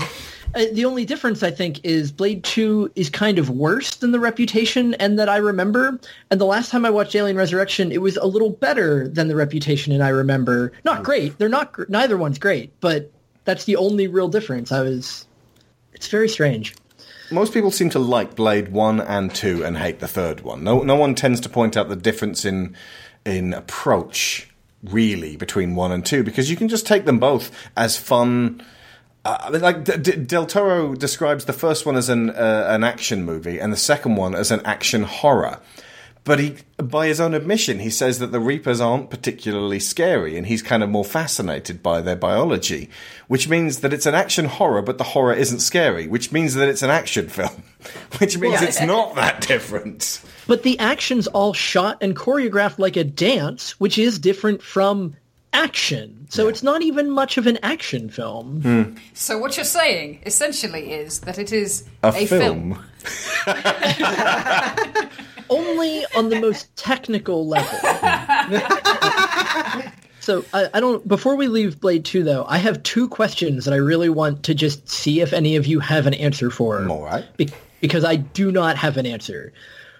If it is so darn easy to cure vampirism that he can find Whistler, who is out of it for two years, Oh, yeah. bathing in the in the virus, and can go cold turkey in one night, less than one night, because he brings him back, throws him in there, gives him the antiretroviral, and says like. Well, I hope you got the willpower to deal with this because those blinds are coming up in the morning. It's Scientology. You have to want to not be a vampire. Yeah. Yeah, and uh, first off, who would who really wouldn't want to be a vampire? Like you give me that dark embrace, I am all for it. But that's beside the point. I totally would not. Really? Wow. If I have to hang around with these assholes, of course not. Yeah, exactly. There's a whole world. You could go find a cool set of vampires. Jeez, the Not ones this in film progress. series. I could be a sparkly vampire out of Twilight because they get all they're all daywalkers. The ones in LA, we definitely only meet the douchebaggy ones. I bet some of those nightclub goers are just into vampirism for the scene. Hmm. My point is, if it is so easy to cure vampirism, why don't they weaponize a cure rather than murdering all of them? Since we've established that so many of the vampires that have been turned, the horizontal transmission, did it not necessarily of their own will or volition, aren't they kind of victims in all this? Because the only reason they're feral and like evil and killing people is because of the thirst? Something that you would think that blade would have some kind of you know feelings about and then go oh hey instead of edt we're edta we're going to make people's heads explode. Why don't we fill it with the antiretroviral which apparently is as rough as going through heroin withdrawal but much much faster and just be like oh hey guess what? In an hour, you're going to be like a lot clearer minded and not a vampire anymore. Go with God. Hmm. Like, Well, doesn't Karen say at the end of the first one that she's improved it to the point where it's a it's a viable cure? Yeah, and Blade says, "I don't need it. I've got a million vampires to murder." It's like Goyer. You do understand that he's decided to kill people who don't need to be killed. That makes him the greatest monster in the world. I'm I would- protecting people. Are you though? I would argue that he that it ta- it clearly takes some time for that cure to work, and attempting to cure people means that you either have to a throw them in a locked room for the night and hope that they survive, or b hope that they crawl someplace and don't get just re-embraced immediately. Well, but like, like he, there, there, there are hundreds upon hundreds of vampires. He does not have the time or resources to cure them all individually. so the antiretroviral would create antibodies against the vampirism and would make you immune from that point on. So, like, that's how that works, like, in real life, if we were to make something like that. So, uh, but it still just, it bothers me because we've also established that the vampires like to make blood farms. So spike their food source. Like, even in the first film, they go to a blood bank at one point and they're like, oh, they deliver and all that. It's like, okay, well, like, what if you got in and like spiked their food source with this this antiretroviral? I, it just seems strange to me. Okay, yeah, that you makes they- could you could Yeah. also make it part of the standard vaccination program for children, Hmm. and thereby humans would gradually become immune to the virus over Yeah. time. As in, Right. you're, that's the we- Logan thing with the corn syrup. Jesus, Yes, and that's the thing is like you have this you can this science item, the shit out of this vampire plague. Yeah. Well, and, and Karen, I think her name was from the first movie. Completely edited out. Like she didn't even know there was a Blade Two happening. She was like, "What?" Well, so so that's that's the thing though. is, The like, Bush she's, right. a, she's a brilliant hematologist that cured vampirism, which is a vague in days? HIV in days. Whilst being kidnapped twice. Like, is she out there like pushing for this? Why isn't she out there going like, "Oh, hey, this is the thing. Why don't we do it?" Or even like more subtly. I don't know. It just seems uh, it- it- very There's simple a cure for answer. a, a vaccine for anemia. There's a very Right? simple answer. It's because David Goyer doesn't question himself, and he doesn't want to question. He doesn't want his characters questioned or have any of these philosophical debates. It's just about killing suckheads. Because it's devastating to my future career Hence, prospects. the actual end of this, the end of this trilogy, they released the same vampire, like turn you all into vampires plague as the blood god from the first one, only it's the other way around. It disintegrates all vampires. The plot is all the vampires in the world die. They murder everyone. Which they also, explode. like- they experience terrible pain and die. Blade commits genocide. And, and that and that begs the question: Why didn't you do the same thing, but with a cure, since you have it? Or hey, why didn't I look at Wikipedia for five minutes and understand that an airborne retroviral thing like that isn't going to work outside of that building? Because that's how. We'll get to that. Because everything about Trinity is stupid. Okay. My my my second question in the last. Oh my last God, that wasn't it? That was one. My second question that I have about Blade Two, and then I will be done with Blade Two. Why do we focus on the Powerpuff Girls three times in this film? Uh, that's What- because, according to David Speed Goyer, according to David Goyer, he's getting in touch with his fruity feminine side. Did he actually use that phrase? He didn't use the word fruity, but he was like, uh, maybe he's getting in touch with a feminine side. And Snipes commented, yeah, he's a powder puff. What? Yeah. I like that. The reason why they were using Powerpuff Girls is because they couldn't get the rights to Speed Racer. Yeah. The Seriously? domestic rights to Speed Racer, they couldn't get them, so they had to use Powerpuff Girls instead. There's no rhyme or reason behind it. They wanted Daryl to watch cartoons. Yeah. That's just so lazy. It just bothers me so much. Yeah. If there is another piece of media on during your movie, it had better have some relation to the themes. Yeah, or at least the Like character. Count actually Duckula! Top of my head. Why wouldn't it just be like a Blade TV show? Like, how funny would that be? It's like, oh, it's a Blade animated show because he's like this mythical figure in this world. Okay, that's kind of cool. Um, The amazing, Sp- the original '90s Spider-Man had a blade bit in it, and so they could probably just show bits of that on the screen. Yeah. But Marvel what- would have said, Whistler "No, was you can't invented use our for." Spider-Man." Oh, Whistler was not a comic original. He was invented for that episode of Spider-Man. By Goyer, I think. Oh wow! It might have been, yeah. Yeah, I th- it's credited. He's credited on that episode, so he actually contributed towards that. So probably Marvel kept him around there like this guy. This guy knows his comic books. This guy hates everything about comic books. We need him to do all the comic book adaptations. Did you Yeah, he's he self-conscious said about all of it. He was he was talking in the commentary about um, reading comic books when he grew up, and he was like, "Yeah, I, I used to read Marvel comics when I was a kid, and I grew up on comic books, and then when I was a bit older, I started reading DC." Fuck off. Yeah. Fuck off. Oh, uh, man. Anyhow, Yeah. Yeah. let's get to Blade Trinity, shall we? Because god damn. Mm. Oh, can I just say, by the way, Lauren, listening to you talk about the, the medical flaws in certain things Mhm. is amazing, and I love it. Yeah, one of the reasons we brought you on as a as a doctor. Mikey Neumann's just done a video about Jarhead, and he was talking about watching it with a marine, and and Mm-hmm. Mhm. you just there are certain things you just can't watch with industry professionals because they know the bullshit. Yeah. we didn't. And you can't even say, well, it's just a movie, you need to suspend disbelief, because the movie makes a point of the medical stuff being important. Mm-hmm. Exactly. We didn't talk about the fight scenes and the amount of millennial rubber that got oh, in there. Oh, yeah. My God, the scene when the lights are bright behind them and they turn from oh, like real people that we've seen j- jumping around the place to then suddenly these wibbly wobbly cartoons. It's disgusting. I, I figured out what is one of the fundamental issues with that. By the way, we've we've talked in the past about one of the problems with CG is where the light falls, and Mhm. that's something they've only just started getting right recently. one of the things that really makes it stick out is there is no fundamental difference between the way the light falls on Blade's face at that point and the way it falls on his clothes. Yeah.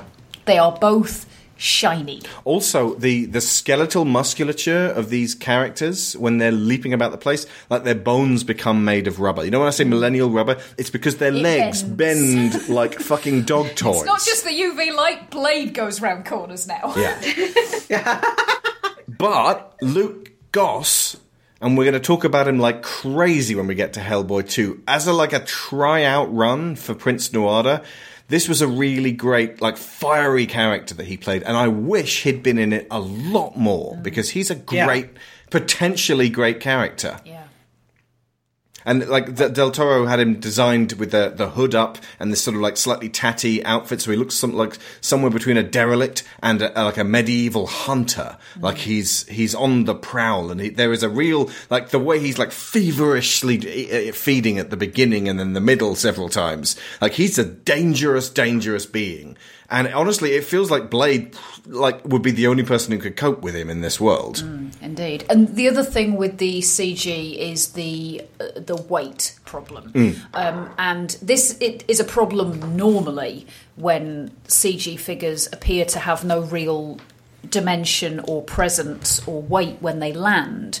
But for Blade, you have spent a film and a quarter building up the fact that Yeah. this guy is solid. He's And when he lands on the ground, dust flies up, Yeah. and you feel like the concrete just got dented a little bit. He is big and stacked, and you when he lands, that thing that you said about Snipes doing the superhero landing, Mhm. it tells you how solid he is and how much he weighs, and then when he flicks to CG, that is all dissipated. Hmm.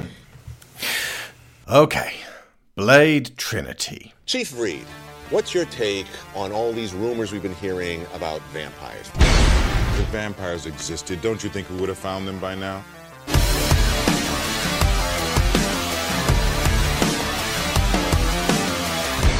People want to be concerned. You should focus in on characters like this Blade criminal. You're public enemy number one. Let's go, let's go, let's go! We're gonna have to take on the rest of the world too. I see you alone, surrounded by enemies. We can't win this war alone. We use the humans to flush it out. Evening, ladies. This way! Who the hell are you people? My father meant for us to help you. Where are you going? This is supposed to be a rescue! Whistler's daughter. I got my soul. There's something beneath us. What, you amateurs are supposed to be helping me? You're kids. You're not ready to roll with this. What the hell makes you think you know about hunting vampires? Just for starters, I used to be one. He's come back. Vampire Final Solution. We are all you got. There's nothing stopping them now. Just me. I could start by talking about what a mess the third film is, and the production woes are infinitely more interesting than the events of the movie. But instead, I'm going to touch on the streak of sadism running throughout the trilogy. Goyer wrote all three, so this is all on him. The way Blade treats familiars is one of the keystones. He humiliates, tortures, and beats the shit out of these unrepentant slaves.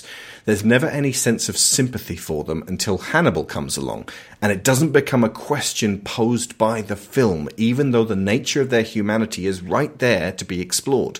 We even begin with Blade murdering a human, and that being a legal problem that might just affect him, ethically as well. At least it would if both threads weren't dropped immediately. And of course, if he hadn't already abused and murdered a dozen of these guys over the past two films anyway. Torturing and executing them does something troubling to us as people. This extends to the treatment of vampires in the films. To begin with, they're all absolutely evil predators. Then we meet a few who aren't, or who come back from being vampires. But then we have to ignore that fact and continue the crusade without question. The Jabba the Hutt looking creature Pearl in the first film is burned to death, screaming before our eyes, and the effect tilts towards darkly humorous. We find out in the extras that Pearl eats infants that he is bought by vampires, but in his tiny, gasping death screams, it's hard not to feel sorry for this wretched thing. And that's right and good. We should empathize, even with monsters. Even if they have to be removed from the world, we should not take sadistic pleasure in their torture and death. What's in here? Nothing. It's just a storeroom, but you're wasting your time. There's nothing of importance to anyone. And you won't mind if I take a peek.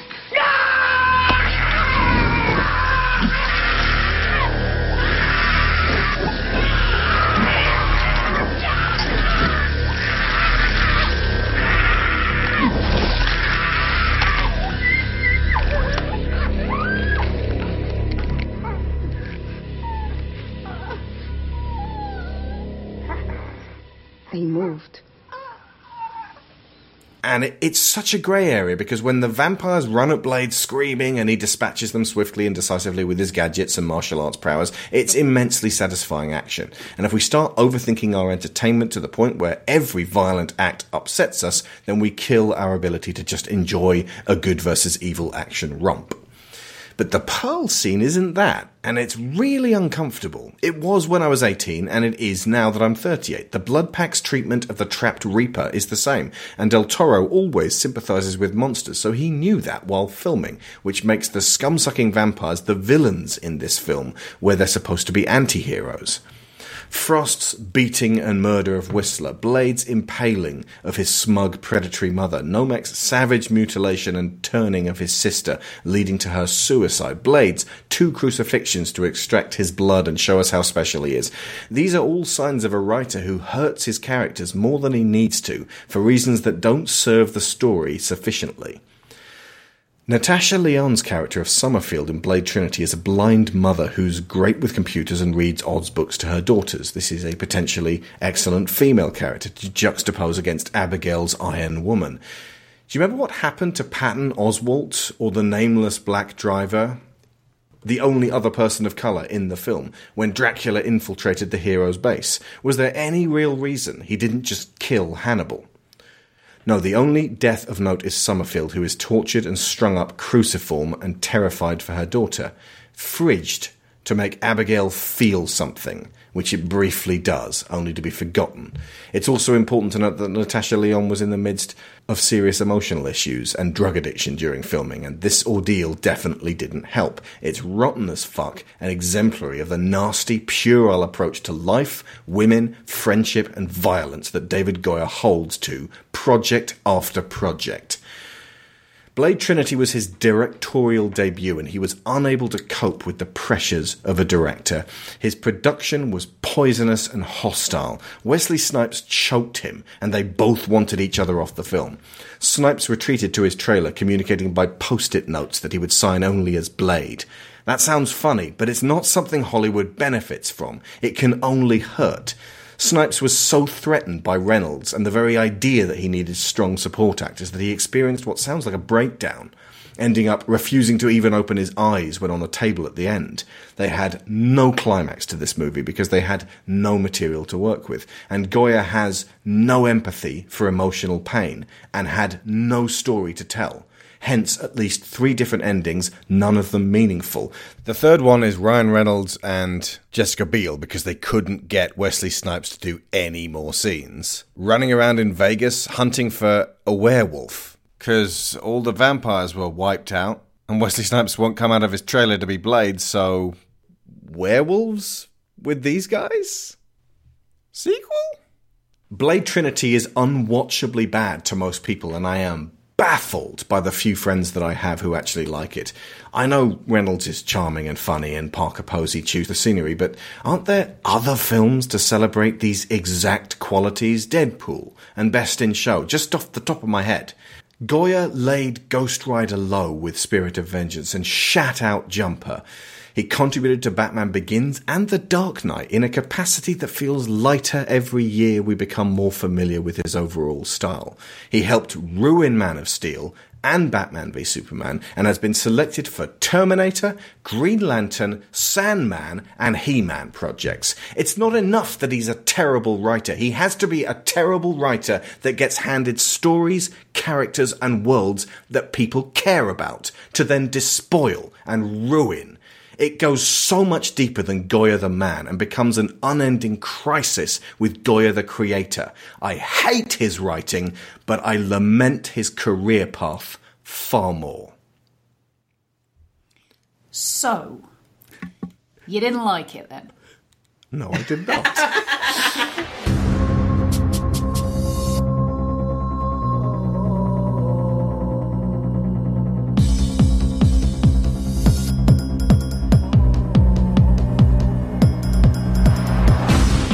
so a legitimate question that I have, based on the understanding, is if vampirism is a virus, how is there a Dracula?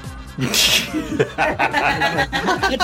that's like, oh, you know, somebody was just born spontaneously with HIV. That's what that's saying. It's just like, okay, that's that's kind of not how that works. It's like a lot messier of a It comes from simian nature, or simian vampirism. Oh, of course. Wait, so this dude was born in ancient Samaria who just had all these vampire powers and just was a latent carrier of this retrovirus, which makes zero sense. But that does beg the question, so his natural form is like a weird demon thing. Does he was he a demon when he was a child? like Little Hellboy. Yeah. He Or, came like- out very spiky. That's how we knew something was wrong.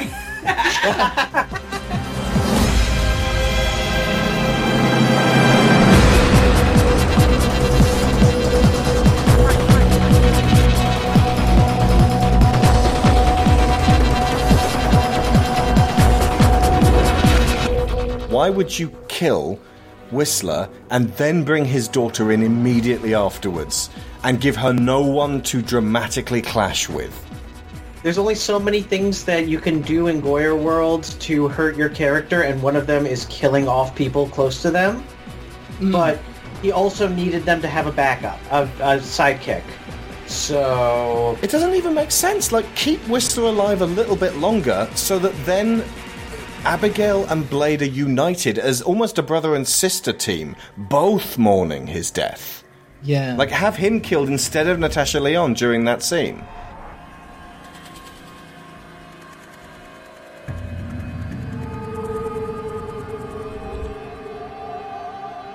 Also, that begs the question: How did Blade not know about the Night Stalkers? Like, did he never run into one or two of them, like out on his job, and just be like, "Oh, sorry, you call dibs"? Like, like how has he? If this is such an extensive network of If he's vampire murdered hunters, thousands.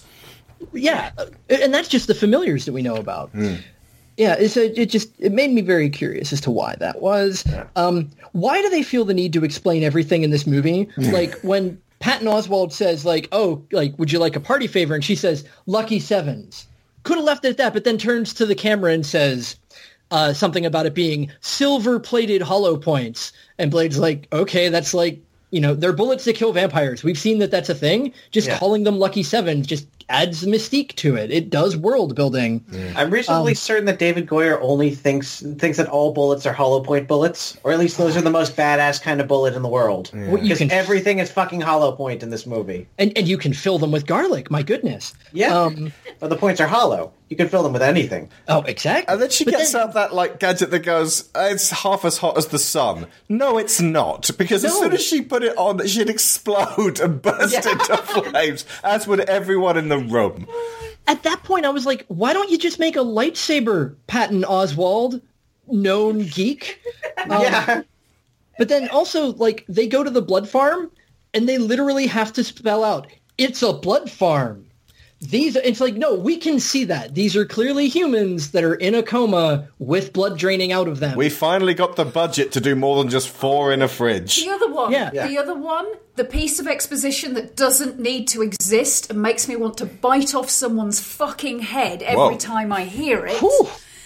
Um, Right. You're lucky, Alex. But I thought Whistler's family were all killed by vampires. Unless she goes, Fuck off with what she says next. she goes, I was born out of wedlock.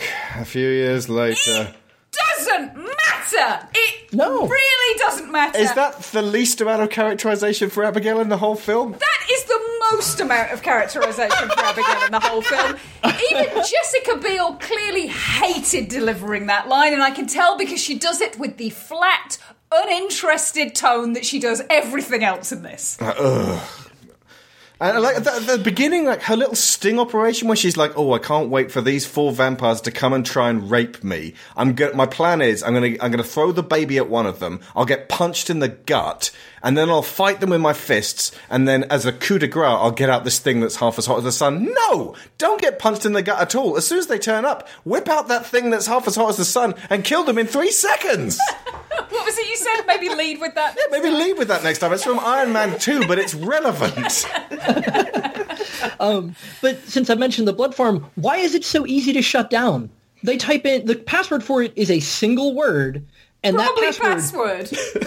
it, it, and the word is harvest, and it kills all of these people. So that's just more of a body count for Blade, right? God. Oh yeah, Those are just humans people. that he's just Yeah. offed.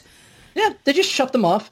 Um, That Why are- feel like a Just mercy go and pull killing. The plug will on a grant you that hospital that while you're feel at like it. a mercy killing. No. Yeah, but it just it, it just seems like if you're going to go through all the trouble of stealing homeless people off the streets, putting them in medically induced comas, and somehow you know you must provide some kind of TPN to keep them alive. We see that there's uh, like uh, catheter bags, like so they're they're like their bodies are functioning, so it's they're actually like pumping in food. So like that's a really busy operation that would take a lot of manpower, a lot of things like that. Seriously, with more than a couple of those in the country, that's going to be a significant portion of like the IV fluids that we're going to be making. And like, you know, goodness, after the Puerto Rico thing that happened earlier this year, they wouldn't be able to make any of those TPNs. It's a huge logistical fiasco. We And can't make do- jokes when you're talking about Puerto Rico. I just I got to think about it that way. But um, but to, to do that, this huge logistical nightmare, and be like, oh, you know what? You type in a six-letter word and they all die. Excuse me? What? But this is That's Deacon Frost's appropriate six-letter word too. It's not like a random combination of letters and numbers. Wait, wait, sorry, seven-letter word. I don't want to get that wrong. And you don't need to add a letter and a capital letter and some punctuation. Exactly. That S should be a fine. But this is Deacon Frost's batshit mental plan from the first one actually sort of working. This is this is Goyer writing a plot that he's thought half about maybe and then abandoned. Mm-hmm. Like it, it actually makes sense for them to do this for the posh vampires who don't want to go hunt someone down and then endanger their cushy existence because they've got murder on their record. they on their they coat. would just go right. I'll, I'll have some derelict juice, please. You know, just Yeah, send fifty-two because- bottles of this to my chateau. Yeah. Apparently, after about 1,100 murders, then you get caught. Yeah. Yes. Uh, which also begs the question, how are they keeping the blood non-coagulated? Are they using EDTA? Does it just kill everyone who drinks it? Um, James Remar is on the case. Don't even worry about it. Like he goes, they go on TV and they're like, "So are vampires real?" And the response is not simply, "No, obviously not." What the fuck are you talking about? Vampires real? What show is this? And are we oh going to carry on with that thread? Is that actually a thing that's happening in the world? Are people questioning are vampires real? No, it's not a thread. It's just sort of there and then it disappears again, like everything else.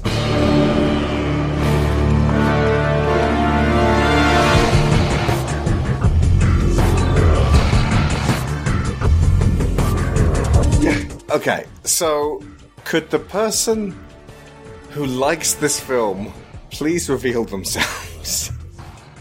That would be me. Why?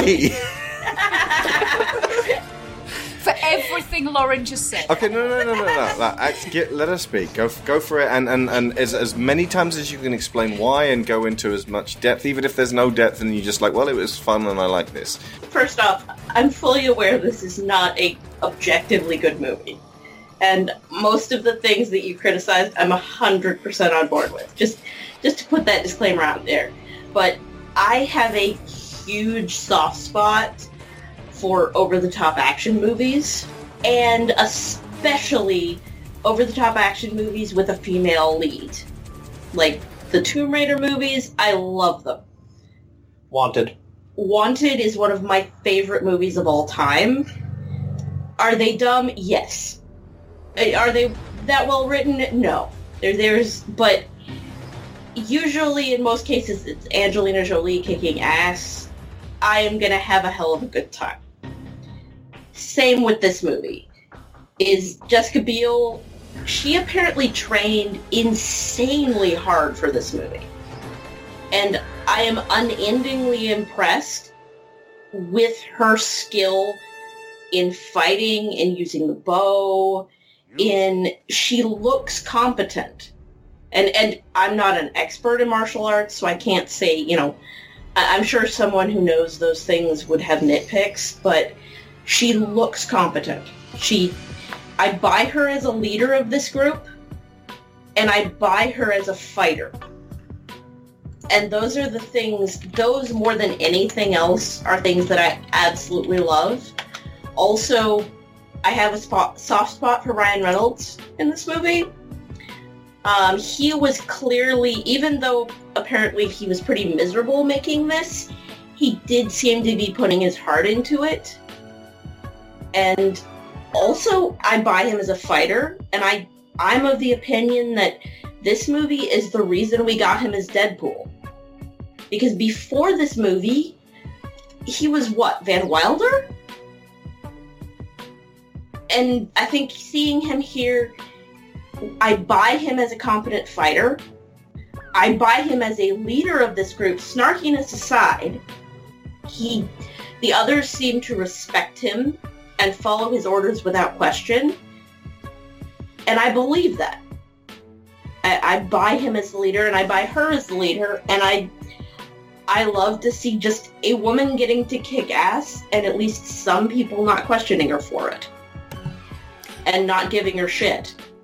So it's kind of like when the Alicia Vikander Tomb Raider came out, and a lot of people were sort of looking looking back on the um, Angelina Jolie uh, original pairing and being hypercritical of them. And a lot of women were coming forward and going, "Well, actually, they may have been not fantastic movies, but this was energizing to see a woman finally in the spotlight kicking ass, and that was inspiring to me."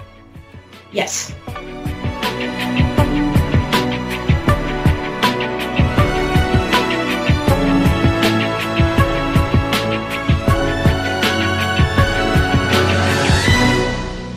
Personally would have liked to see the relationship between Hannibal and Abigail developed. Um, maybe more focus on that and less focus on Dracula or even Blade, really. It's, it feels like there could have been more to it in terms of moving on in that, that sense. And I get what you mean about the Deadpool thing. And I, in fact, I said the other day, my head canon is that uh, Wade had a, a stint under an assumed name working for Blade in, his, in his, the early part of his career. Yes. This is Ryan Reynolds, who we know is great at handling dialogue, handling pretty bad dialogue, but delivering it in a way that still gives it some kick. Yes, exactly.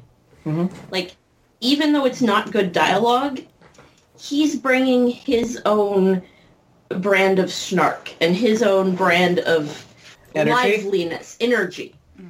to the dialogue. And so I I still enjoy him delivering it, delivering it, even though it's not good.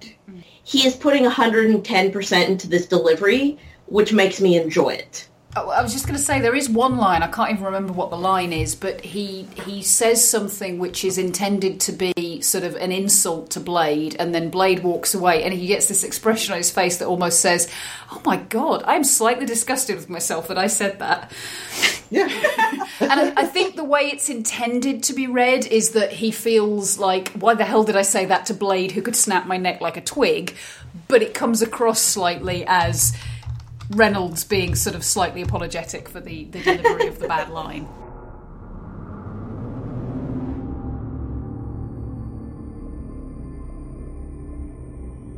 again, the Summerfield fridging thing, yes, that's awful. No question, that's that's awful. However, Jessica Biel's reaction to it hmm. is some stellar acting. That felt like a real person reacting to their friend dying. And that little moment, and then Blade says, use that, hit me hard. that bit feels good and well done. Although And it's it's a- exactly as it, it's it's almost acknowledged by Blade as being the same shit that happened in the original. It's like we want to summon you for the final battle, so we're going to kill this person you care about. Yes. Which I suppose would have been like more and yet less appropriate had it been Whistler again. Because I actually, honestly, I wish they hadn't bought Whistler back. I think that the Yeah. what I described as, as Yeah. what they could have done for uh, Blade Two would have been so much better had Whistler not been there, and for Blade to have to re-examine his father figure without him present, as opposed to just, "Hey, how's it going? We got all the gang back together, right? Let's go to Prague and do some stuff." Which it could be argued is the only way that you can really examine your your parental figures is you need to remove the lens of them being there to be able to do. Yeah. it clearly. But test well, the audiences of the original Blade liked Kris, Chris Kris Kristofferson so much they had to bring him back, and they gave themselves the out by saying, "Well, we didn't actually see him die on camera, and so that dramatic moment is now." Uh, not uh, completely null and void, but effectively just a sort of a, a, a pause rather than a full stop to this character. And again, we're seeing the audience is like this, so we carried on doing that, indicating that Blade is a series created to make money rather than because D- Goyer had stories to tell. And that's that's fine. You know, I'm not going to like not all series have to be there to actually tell a story. But the, I love Marvel because they do tell stories. It may be the same story over and over again. This man baby needs to grow up, but we're getting beyond that now. And Black Panther specifically and, and Ragnarok have some stuff in them. Sometimes you have to tell the same story over a few times to let it sink in. Um, As but- does Homecoming. Yeah. But here's the thing, though. No movies don't necessarily always have to have a story to tell, and a lot of the time they won't. But writers, writers Yeah. have to have a story to tell. If you're a writer and you aren't are they doing? telling a story, what you are doing is facilitating money changing hands. which makes you a Yeah. producer. Yeah. Go be a Yeah. producer, Dave. He is. In fact, there we go. Remove the name Goyer. He is now Dave. Dave, go and be a producer. That's clearly what you want to do. You want to come up with ideas and have other people shape them for you. That's what a Yeah, producer Yeah, but producers can have too much power. He thinks that Ma- Martian Manhunter sucks and no one wants to know about him. Hence, no Martian. Manhunter. Well, he somehow League. convinced might be people to let him influence this as a writer anyway. Hmm. So the the sooner that the DC extended universe people like now they've shunted Zack Snyder away, shunt Goyer as well. You need to get away from this shit. It is actually retroactive. It's hurting you, Yeah. Yeah. and it always has been.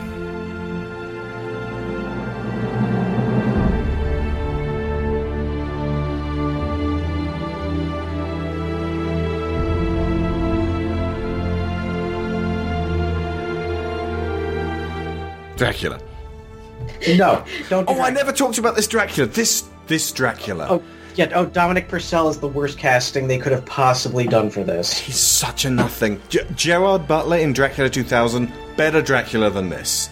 I did. And think he's one of the worst. I did think of a worse Dracula than this. The Dracula in that god awful animated show that we have on YouTube.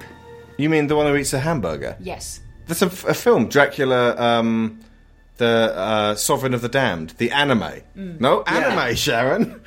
I, I, honestly, I think that Dracula with eating his hamburger is still a better. He's the one who worries about his uh, his new family. Mm. Um, I prefer him to this guy. There's that bit where he goes into the hot topic or the off-brand hot topic, and that girl goes, "Hey, we got Dracula dildos here," and he gets mouthed off by not literally. He that would have been interesting. he gets some lip from the, the the goth boy behind the counter. Is like, "Here, you got a problem?" Like. No little skinny goths running off-brand hot topping are going to be that hostile. Like as in my experience, goths by and large are quite nice. You know, if they even if they're in a hot topic, they're not going to be like, "Yeah, what do you want? You great big muscular, angry-looking, tough-looking bodybuilder man who could probably kick my ass, Can I have your even if you're not a vampire."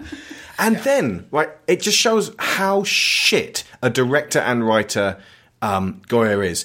He depowers his Dracula. I'm not going to talk about it anywhere beyond this because it's just shit. But a well written Dracula takes the lady in one arm, bends her over, and she has to go with it because he's just emanating pheromones, just exuding a dark, assertive sex appeal.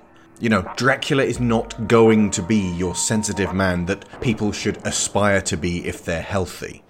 He's a charismatic, persuasive villain. So he bends her over, he bites her neck, she arches her back, and then with his spare hand, he sort of reaches out past the camera, and you hear this crunch sound and a thump. Then you cut back to the wide shot, he drains the lady dry, and the little mouthy goth kid kind of splats onto the counter with half a head. Grisly as hell, predatory as hell, but totally in control. Right away, this is not a Dracula you want to fuck with, though it might be a Dracula you want to fuck. And that's your Dracula. Instead, he's like, I'm going to throw you through a window. Psh! And then he like shoves her into a chair by force like a rapist, and then like bites her while she goes, No! Ah! In that one movement, you take away all the strength and power of a Dracula. You have nothing. Co written by David Goyer. Somebody's asking, I gone away. Yeah, somebody's packing and gone today. Summer was lovely and I enjoyed my stay. Maybe I'll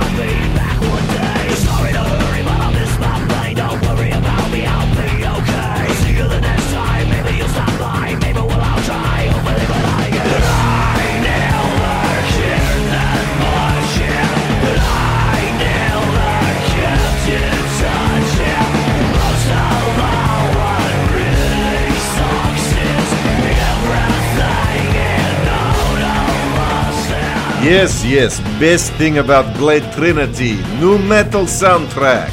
It didn't, actually, but it did have a shit soundtrack. Uh, well, we will be back next week with what Del Toro went on to after this, which is Hellboy 1. Yay! And it is an epic length show, and it is an excellent film, and you guys should see it. Everyone at home, uh, that is your homework. Track down Hellboy 1 try to get it on Blu-ray if you can, because I, I, don't recommend getting old films on DVD unless the Blu-ray is ridiculously expensive. If you've never seen it, it's on Netflix frequently, so maybe check it out there. Okay. Does it, does it have a Criterion edition? No, Or- no, it doesn't. No, it doesn't, unfortunately. Or I would have had it, and I would have mentioned it during the podcast. Right, so uh, where can we find your work, folks? Uh, Caro and Debbie first. Uh, you can find us at sequentially-yours.com, uh, where we do deep dives into comic books and comic book related media. Uh, the two of us are on all of our uh, movie ones, and then I do specific ones, uh, specific videos looking at comic books themselves.